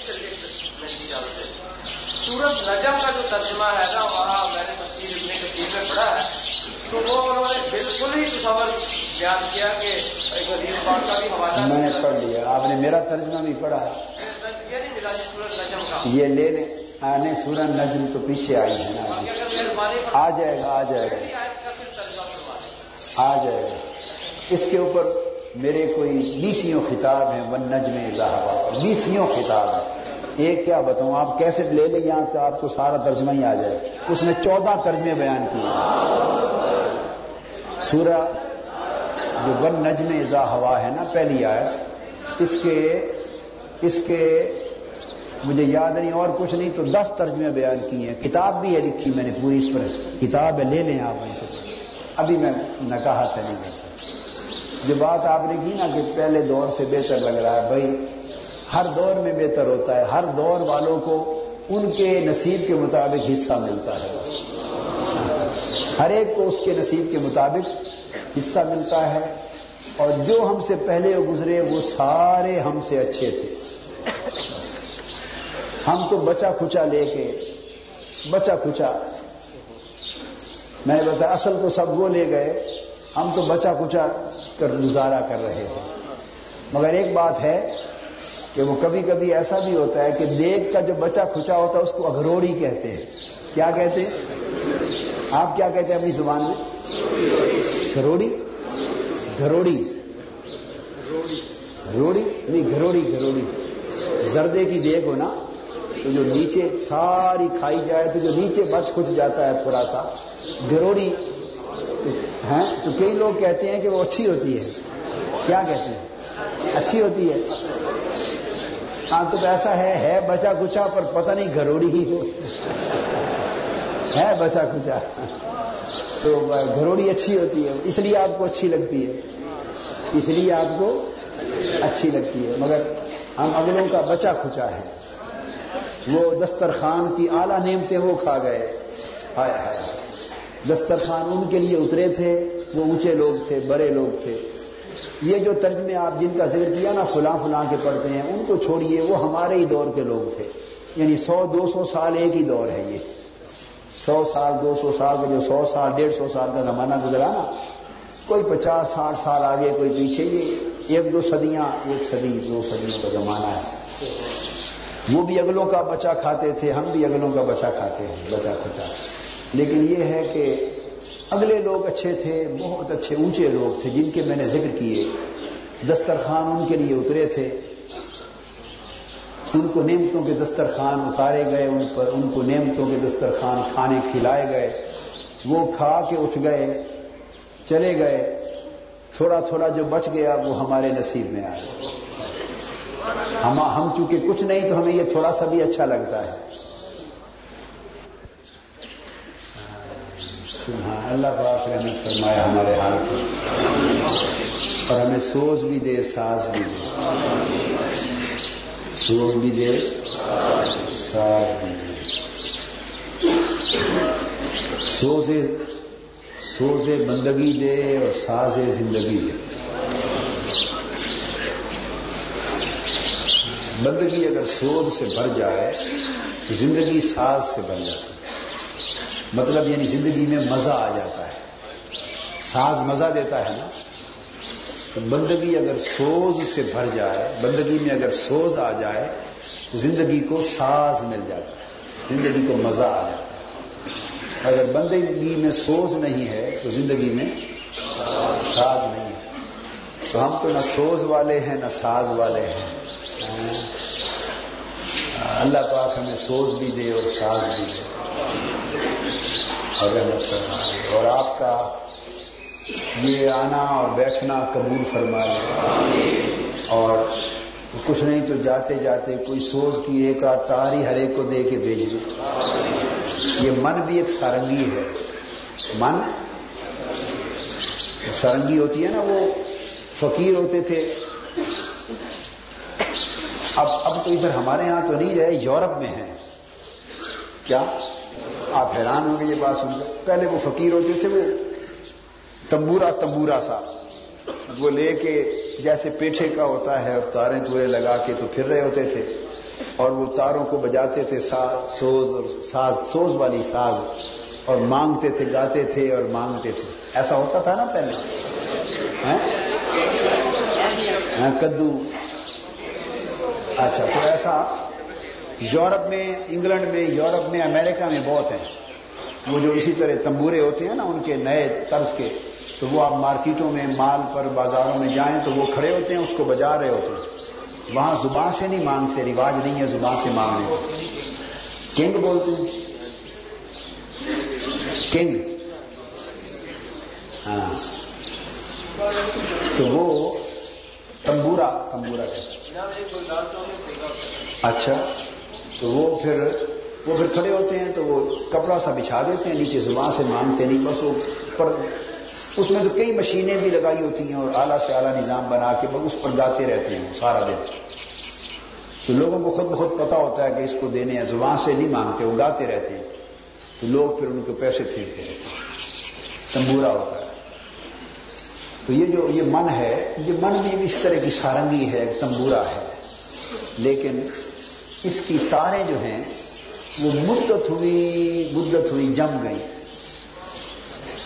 تاریں جم گئی کیونکہ ان کو چھیڑنے والا کوئی نہیں آیا۔ ان کو چھیڑا نہیں گیا، گرد جم گئی تاریں جم گئی، ان پر زنگ لگ گئے۔ زنگ لگ گئے۔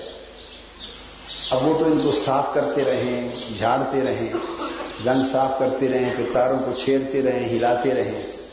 تو پھر اس میں سوز اور ساز پیدا ہوتے ہیں۔ تو کئی تارے ہیں اس میں۔ کیا؟ بڑی تاریں ہیں۔ تو وہ جس تار کو چھیڑے تو ایک الگ سوز اور الگ ساز نکلتا ہے۔ ہر تار کا ایک الگ ساز ہے۔ کیا؟ تات کی بھی تار ہے۔ کیا؟ تات کی بھی ایک تار ہے۔ اگر کسی کی تات کی تار چھڑ جائے تو اس کا سوز و ساز جدا ہے۔ عبادت کی بھی ایک تار ہے۔ اگر کسی کی عبادت کی تار چھڑ جائے، تو اس کا ساز جدا ہے۔ تار چھڑنے کا مطلب یہ ہے، اگر عبادت کی تار چھڑ جائے، تو اس کو عبادت میں ہی مزہ آنے لگتا ہے۔ اس کو کسی اور کام میں مزہ آتا ہے، نوافل میں ہی مزہ آتا ہے۔ نوافل میں ہی مزہ آتا ہے۔ سجدوں میں مزہ، عبادت میں مزہ، نوافل میں مزہ۔ اور اس میں پھر اس کو کیف اور سرور ملتا ہے، رکت ہوتی ہے اور وہ درجے طے کرتا ہے۔ اس کا مطلب ہے اس کی عبادت کی تار چھڑ گئی۔ کسی کی تاج کی تار چھڑ جاتی۔ ہے تاج کا مطلب ہے پیروی۔ اللہ کی رضا کی طاعت۔ اللہ کے امر کی طاعت۔ اللہ اور اس کے رسول کی اتباع کی طاعت۔ اللہ کی اطاعت رسول کی اتباع کی طاعت۔ کی تار۔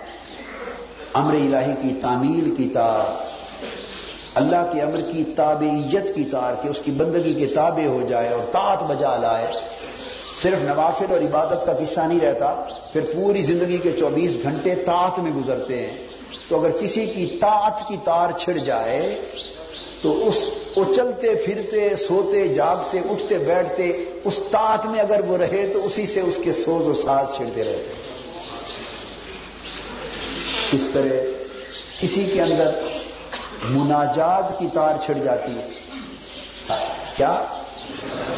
مناجات کی تار چھڑ جاتی ہے۔ مناجات کی تار یہ ہوتی کہ بندہ اللہ سے کلام کرتا ہے، دعائیں کرتا ہے، اللہ کے ذکر بجا لاتا ہے، اذکار کرتا ہے دعائیں کرتا ہے، اللہ کے آگے گڑ گڑاتا ہے، تلاوت کرتا ہے۔ تو تلاوت میں بھی وہ یوں کرتا ہے جیسے اللہ سے کلام کر رہا ہے۔ اور وہ ہم لوگ عام لوگ بھی تلاوت کرتے ہیں، وہ بھی تلاوت کرتا ہے جس کی مناجات کی تار چھڑی ہو۔ تو جب وہ تلاوت کرتا ہے تو یوں لگتا ہے جیسے وہ قرآن سے ہم کلام ہے، جیسے اللہ سے ہم کلام ہے۔ اور وہ قرآن نہیں پڑھ رہا بلکہ اللہ سے بات کر رہا ہے۔ اس سے درد و سوز ملتا ہے، اس کو سوز و ساتھ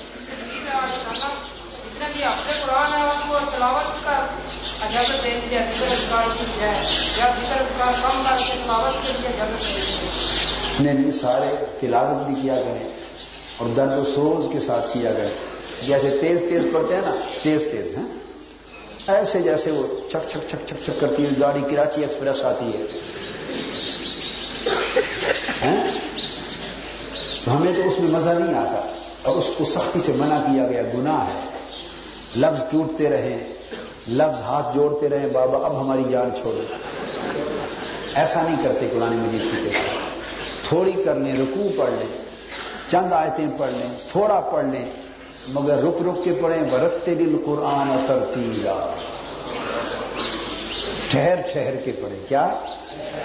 ٹھہر ٹھہر کے پڑھیں ہز لے لے کے پڑھیں، ڈوب ڈوب کے پڑھیں، اور اور یہ اللہ نے بیان فرمایا اور حدیث میں اور سیاب کرام میں کہ حزن اور غم کے لہجے میں پڑھیں قرآن۔ کیا؟ اور یا اللہ ہمیشہ غم کے لہجے میں پڑھتے۔ اور صحابہ کرام، حضور علیہ السلام، پیغمبر بھی اللہ کا کلام غم کے لہجے میں۔ کیا؟ ماشاء اللہ ماشاء یہ بھی چھڑی ہوئی ہیں۔ تو درد و سوز اور غم کے لہجے میں پڑھتے تھے۔ قرآن مجید۔ ہم قرآن پڑھتے ہیں، اس میں غم ہی کوئی نہیں لگتا۔ درد و سوز اور غم نہیں ہوتا، حزن کا لہجہ نہیں ہوتا۔ تو قرآن یوں پڑھیں، جیسے یہ تاریں چھڑنے کی بات، اس طرح کسی کی عشق کی تار چھڑ جاتی ہے۔ عشق کی تار چھڑ جاتی ہے، کسی کی محبت کی تار چھڑ گئی، کسی کی توحید کی تار چھڑ گئی۔ یہ سب ان تاروں کو نسبتیں کہتے ہیں۔